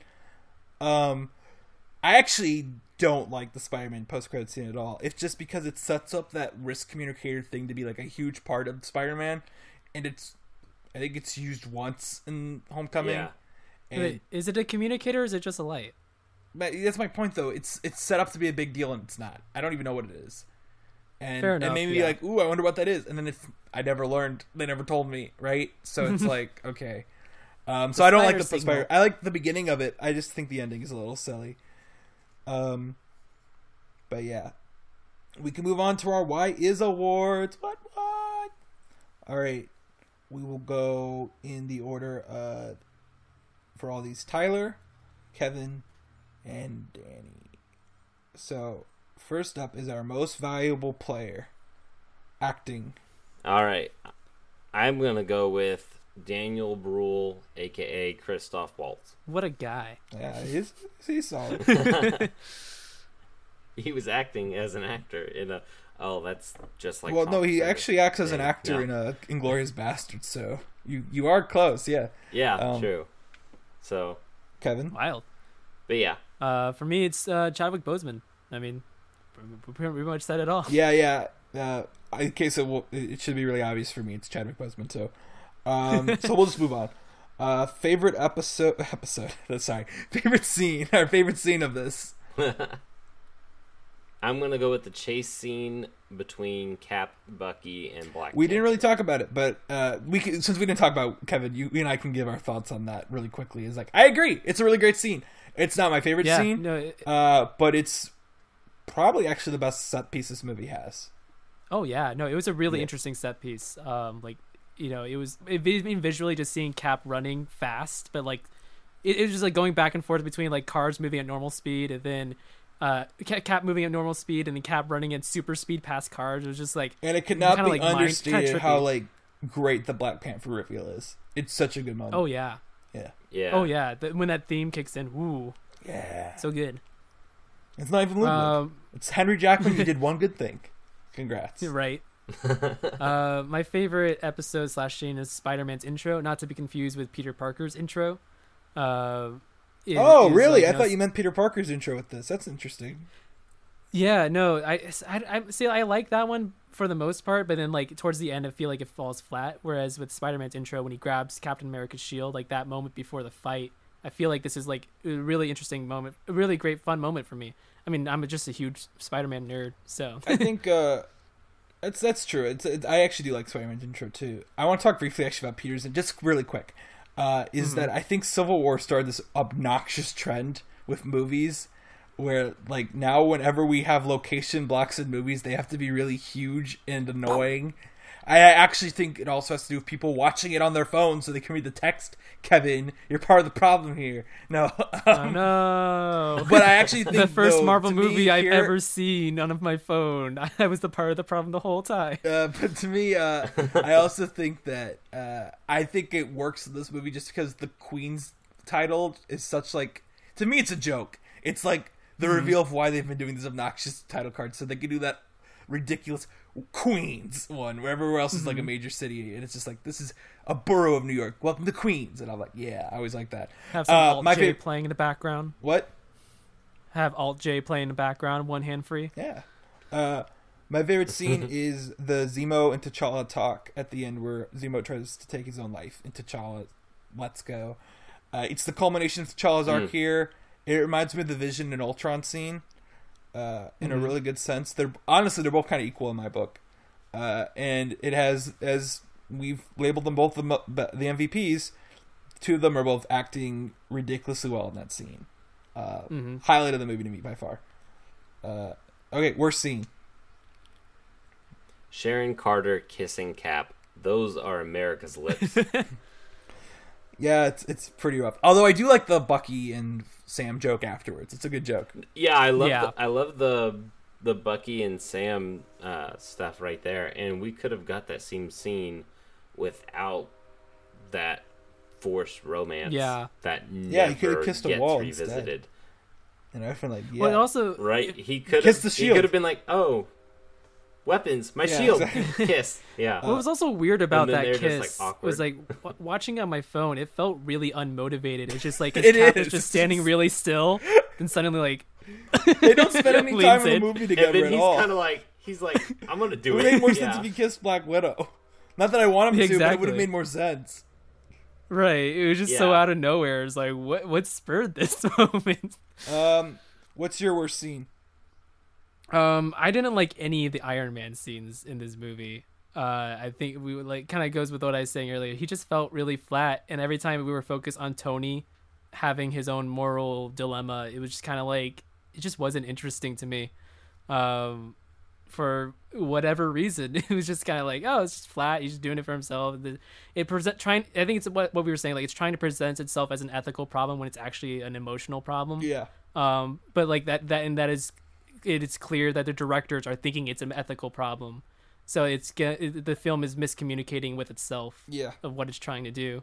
Uh, I will say I want to give a brief defense of one Iron Man moment. It's like literally like a five second moment. Is I think one of the coolest action beats Iron Man gets in any of these movies is in this movie, and it's when he's fighting Bucky and he pulls on like that like uh, just the hand gauntlet, and like he like gets shot Yeah. straight in the hand. I love that moment. Yeah, it's a good moment. That that that is pretty cool. Yeah. Yeah. Uh, my worst scene is the ending with Cap's sweater and this very silly monologue where it's like, "Don't worry, we'll be friends someday." it's like, okay, all right, way to way to Dear completely diary. undercut what this movie was about. Yeah, that's the, that's the worst scene. Uh, I do though. I will defend on one aspect. People always are like that ending completely removes the stakes of the movie. No, there's still stakes. It's just significantly lessens them, which is a bummer. Um, But yeah, best moment. Um, best moment for me is the uh, it's when Secretary of State Thaddeus Thunderbolt Ross shows the videos of the destruction that the Avengers have caused. Um, I that just seeing the fallout of what them saving the day really is like seeing the you know that there are there are cons to to what they did but also it's yeah but they saved how many other lives? I thought that it however faulty the argument of this movie is that it was a decent base for them foundation for them to uh to start on. And then also uh that moment uh wanda wanda sees no i'm not gonna go into that because this movie treated her character horribly Don't Anyways, worry. Rip. yeah Five years down the road, she'll get a TV show. Oh, with with uh, it's not called Wanda, it's called Wanda Vision. Wanda, two characters for the price of one. Shot. Uh, my favorite moment from this movie is like we we mentioned in the last category. Uh, Sam and Bucky nodding at Cap and Sharon's kiss is like just the reaction is like yeah, that was so funny to watch. it's pretty funny, yeah. Uh, yeah, I think the best moment is actually uh, the giant man reveal. It's a great moment. Still plays Mm-hmm. really well. Uh, I remember the cl- crowd absolutely losing it at it, oh yeah. uh, and it's great. It's really just a great moment. I've only done this once before, but I passed out. I'm gonna get really, really big. the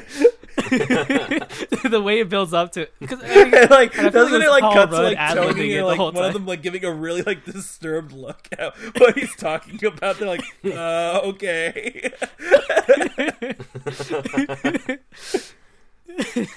All right, Paul Rudd, what a guy. worst moment. The worst moment uh, is just the WandaVision stuff. It needs more dialogue. We, you know, you can build you can build these characters. Uh, one thing that I think we talked about the Marvel films uh, taken off with this film uh, to where it got in the sense of like you have to see, you have to see this in theaters. You have to see it in theaters. Um, is that action? Action is a lot, but action isn't everything and uh, like we appreciate and i think especially with wandavision we learn to appreciate dialogue a lot more um so i yeah i just think the wandavision stuff is to me is the worst worst moment it needs more not that there's nothing I also there, think Vision is it is kind of need- it poorly needs written more to it Uh, I know you said Yeah. Wanda, Yeah. but I also think like Vision's just like people are afraid of you, but don't worry. It's just kind of like, mm, no, she should. Uh, but yeah, Mhm. yeah. I just wanted to add that because you were like, I think it's just Wanda that's bad, and I was like, mm, I, I think it's both of them. well it's it's the Yeah, wanda yeah, yeah. and the vision Yeah, they're both bad. both yeah They're equally awful. Uh, rip.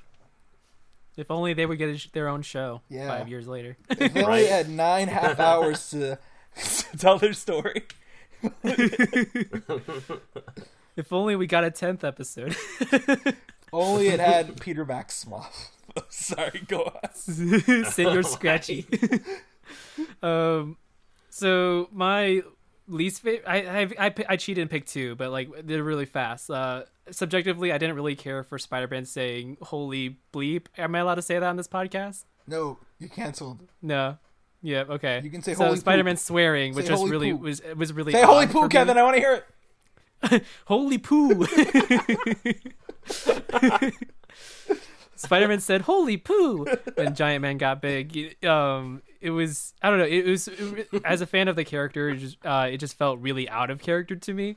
Um, because he doesn't really swear in the comics when from from what I read. Um, but also like objectively, it's like him having his own version of great power and responsibility comes with great responsibility in a very convoluted way that doesn't really make any sense when you think about it. I, I will say it's better than the one in the Amazing Spider-Man. The one I feel like that one's better because it actually makes some sort of sense. But isn't that when it's like you know when you have the power you don't do anything with it you you you use the power wrong or something like that. It's weird. Well, no, you have to use your power for something to make to make to for something better. I mean, Um, regardless, it's better than like Superman's dad being like, "Don't use your power, son." So Right. Yeah, I mean, this one is like it's like it's like you know you have the power to keep the bad things from happening, and when the bad things happen, that's on you. It's like, you know, like it make, but it's like the way it phrases it's more more uh, convoluted than that, and it's just like, what are you? It's Yeah. like that makes zero sense, dude. Just say with great power comes a great responsibility, and then show it. But they did in Homecoming, so my issue with the movie, and this has been something I've always said with this, is I really if this starts the running gag and it keeps going on in other movies of Spider-Man being like, "Hey, this is like that really old movie, Empire Strikes Back." And I'm sorry, nobody his age refers to Empire Strikes Back as that old movie. It's it's that Star Wars movie, Empire Strikes Back. Star Wars does, defies age. People don't refer. Now they might be like the old Star Wars movies, but they won't be just be like, uh, the old movie Empire Strikes Back. No, it's a it's a very cheesily written line that's just tried to make it like, look at how young this kid is. But even young people don't refer to Star Wars movies as an old film first. It's Star Wars is evergreen. Yeah. yeah. Yeah, yeah, I agree. The like the alien reference in Infinity War makes Yeah, a Alien lot makes more sense sense because it's to R, so he shouldn't be that watching as a kid. But he probably grew up watching Star Wars. Um, did you notice that both Alien and Star Wars were Fox?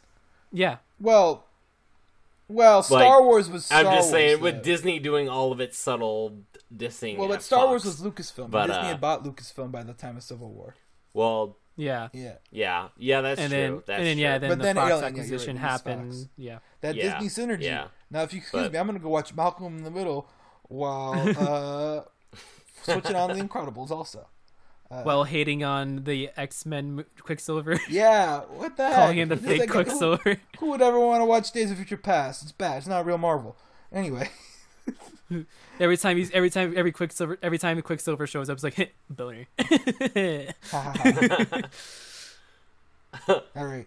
ruined forever. Uh, Anyways, best surprise. Uh, the best surprise for me was uh, Zemo's unveiling of the plan. Uh, more, it's more of the the fact that the plot builds up for like we're expecting Cap and Bucky to go to um, Siberia to fight these other Winter Soldiers, and then he gets there and it's just Zemo hiding behind some glass, Mhm. and he's like, "Hi, I killed them all."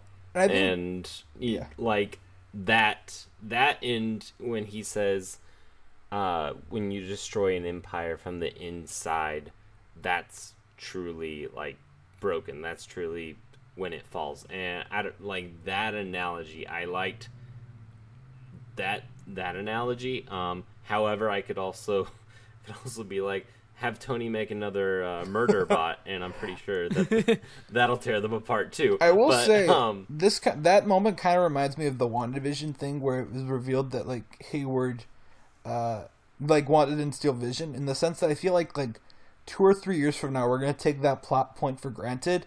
Because right now I'm kind of like, yeah, that was Mhm. that doesn't that's not a big deal to me now. But I remember in theaters I was like, whoa, when it happened, you know. But now it's just kind of like a given Yeah. with this movie. So to me, it's like, yeah, that's that's a good pick. Uh, I also read an interesting point that if like Civil War was a miniseries, that would be like that reveal, like with Hayward, which is kind of an interesting way to put in structure. Because to me, I don't think about this movie as being like about trying to stop the super soldiers from being revived. But if it was a miniseries, I think that plot line would have been more in focus, which would have made the actual Mhm. reveal more powerful. But I also think the idea of thought experimenting these movies as miniseries is silly, so we shouldn't go there. Uh, Well, I mean, as I, I, as someone who watched it as a miniseries, you watched it as a You were actually- miniseries, right? yeah, actually, no, that, that does make sense, and I actually I agree with Tyler. Like that's that was also my the, I think the best surprise of the film too, because watching it as a miniseries broken up to like three different days, um, like when that twist came in, I was like, oh, I forgot about this. Like this is actually really really interesting. Because yeah, he's like, oh yeah, Zemo just wants to bring them back. You know, he's gonna kill everyone. Um, but you know, it is you know it subverts sub- subverts the expectations not only the audience but also the characters and forces them to adapt to this new to the new goal uh to what to what Zemo really had planned which leads to that climactic fight that we really like Mm-hmm. Plus, we we don't like neither Cap Bucky or Iron Man ever like it's Black Panther who resolves everything with uh with Zemo. Right. It's none of none of them. Right. You know, so so we really do just get them going to the edge of the cliff, and then Zemo kind of steps back, watches them fall off, and then Black Black Panther comes up there and solves everything else. You know, uh, with with Zemo. But for sure anyways, Danny, what about you? My best surprise is, yeah, my best surprise is just Giant Man. He's cool. I wasn't He's better than expecting him from Ant-Man. this movie, and we got him. yeah, that's all. We already talked about why I liked him. I don't need to go into it more. Uh, so anyway, most excited to see more of in the future of the MCU. I'm most excited to see more of how the Sokovia Accords will affect the current MCU and the return to normal because we Yeah, because the virus is ending, right? We're about to return Right. to normal. right, but I mean like Yeah, sorry. how the MCU is. I know what you're talking about. I just, snap. I just after think the phrase "return to normal" is really like funny now because we've been saying it for a year. We've been like, ah, when things return to normal, we're gonna do this and this. But, Here we uh, are, But a year but later, yeah, watching no, I think Singer. like I think that the Sokovia Accords, um, they definitely still have have. I think that they they've got a good. There's a good base argument there. It just needs to be better fleshed out. Which Mm-hmm. hey, there's there's a Civil War two comic line that can be adapted. Um, but it's terrible is it terrible? It's terrible. Oh, now I, f- I feel horrible for saying that. Don't now. read it. So, well, ad- maybe adapted, but changed. You know, like changed. how Marvel likes I to mean, I mean, like, things. well, I mean, But- with, with what? I mean, going with how MC, I mean, I, MCU, the Marvel Cinematic Universe, is canon as a as a universe in the part of the multiverse in the comics. So, like, Mm-hmm. you know, so I'm not too worried about it being an ad- adapt actually adapting things, just more like an alternate take in this own universe. So, I've been Yeah. so like with I've heard that's worse than the original comic. Oh, it is, yeah. So like, I, Oh, it is, exactly. yeah. So like, I'm not too worried about like if they do Civil War two, is like, oh, at least it's not going to be that one. So so yeah, I I think that there's a lot um a lot to be fleshed out there because obviously far from home, Spider-Man's just still kind of swinging around doing whatever and uh well, yeah. So he's just kind of swinging around and then um even even in Homecoming, which is the was supposed to be directly after this or so many months after this movie. He's just I don't know. There are still superheroes running around unchecked where the Accords were supposed to put an end to that, you know. So I just feel that it uh I'm excited to see more of if we're going to get that fleshed out. Maybe that will be how they bring the Thunderbolts in. or Uh, maybe that'll be maybe that'll be uh, Thaddeus Ross's answer to to keeping them in check. I check. mean, are the Accords still technically in effect in the universe? I feel like they were just kind of, I mean, like you said, kind of just forgotten. Like, I think they mentioned Yeah. it in WandaVision. oh really? Yeah, they may they may have mentioned yeah they I now that you say that Danny I think they they have mentioned Well, they're really loose on these Accords. Sokovia a few times but yeah yeah that's what I'm saying it's like it's kind of like the speed limit I don't know I, but uh what about what about you Kevin? um, I'm interested. I'm excited to see how Zemo could still be a big enough threat to warrant a show uh, in Falcon and Winter Soldier. because I feel like it was just kind of tied up pretty well in Civil War. Like I was like, oh, like what like what else is this character gonna do? It's Yeah. uh, that that that's like, oh, we need a whole show about him. Six hours, let's go. Um, I actually am looking forward to Zemo. yeah, He's I- probably I- the part of Falcon and Winter Soldier I want to see the most. Yeah, I'm not saying that I'm not looking forward to it. I'm just more like I'm just curious, like Yeah. how is this going to happen? Like you know, and I it, and I am looking forward to see how it happens. Yeah, yeah, no, I, I agree too. That's he's he's kind of hanging out there with the the Accords. Th- Those Uh, flimsy what about- accords.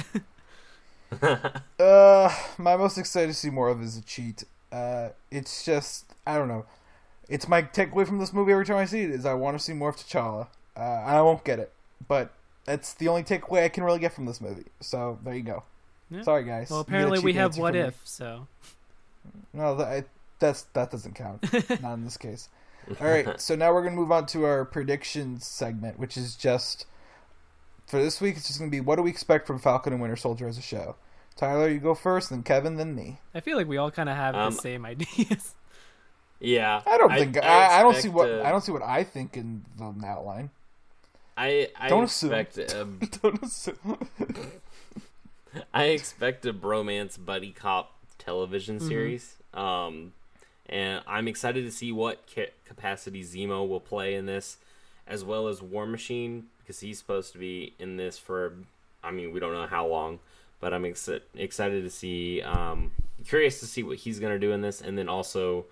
Um, see what capacity Secretary Secretary of State Thaddeus Thunderbolt Ross will play. I hope he's in it.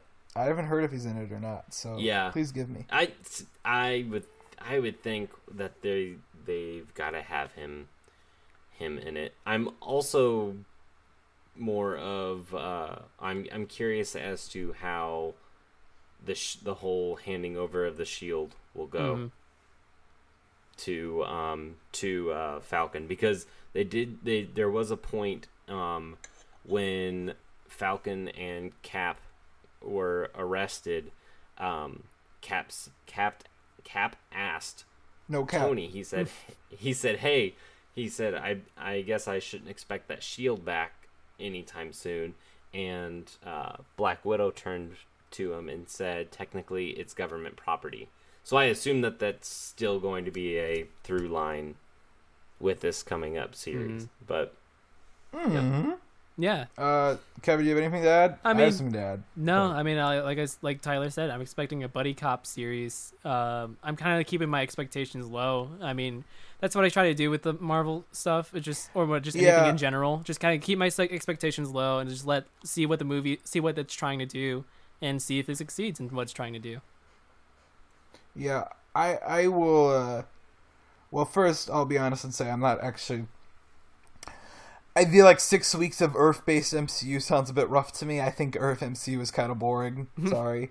Uh, as a host of an MCU podcast, Rip. half of the universe sucks. No, uh, I agree with everything you guys said, but I want to add what I said a few weeks ago uh, in our last hour-long episode, which is I really hope this show tackles race hmm and what it means to be for a black man to be Captain America. hmm Uh, I think that's a big aspect of what Sam Wilson Captain America means. Uh, and I think if this show avoids it, it will be pulling its punches. That Yep. said, I don't think it will avoid it, judging off some interviews I've read with the showrunner. But I have no idea to what capacity it will tackle it. But also seeing So- like how WandaVision, like even though it's still like a basic level of dealing of a moral lesson of grief, it's still interesting like how deep they decided to go compared to other Marvel projects. Um, Yeah, it's very character based, and I hope that's true for this too. right. So I, I- I think there is. I think I think we may get it. I, I I'm pretty positive on that. Okay. Well, all right that's Well, that's our thank you for listening. thank you for listening to this week's episode of Why Is with Ty and Dan. You can catch us on various podcasting platforms, including Spotify, Apple Podcasts, Google Podcasts, and on our website, whyiswithtydan.buzzsprout.com. You can also listen to us on YouTube at our channel, Why Is with Ty and Dan. You can also follow us on Twitter at Why is with Ty and One because I'm number one. You can also follow me, Danny Vincent, on Letterboxd at blank mints. for reviews of movies, including those not in the MCU. Unfortunately, now including The Cat in the Hat. Rip. uh, yeah, I'm Kevin Lau. Thank you guys for having me on. Um, you can follow me on Twitter at author K Lau. That is A U T H O R K L A U. And I also host a podcast called Committed Critics, where we just kind of talk about pop culture. And we have a new show coming up soon that we're still in the works of pre-production for. Uh, I you, talk, gotta, you gotta have me on for my obnoxious core idea. I do. So Danny Vincent will appear at some point.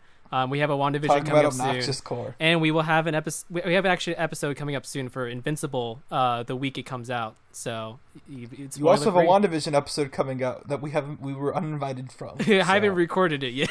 but yeah, no, I like talking about movies, books, comic books, TV shows, video games, all around, all kind of pop culture stuff. I work in the indie film scene, so like, you know, if you have any questions about working in the industry, just you know, you can tweet me and let me know.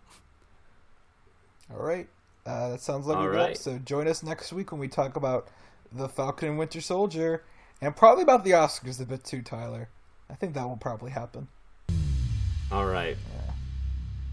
Oscar time. Oscars, baby. But baby. more importantly, Oscar time. Where's Oscar Isaac? Where's Moon Knight? All right. Bye bye now. Bye. Bye.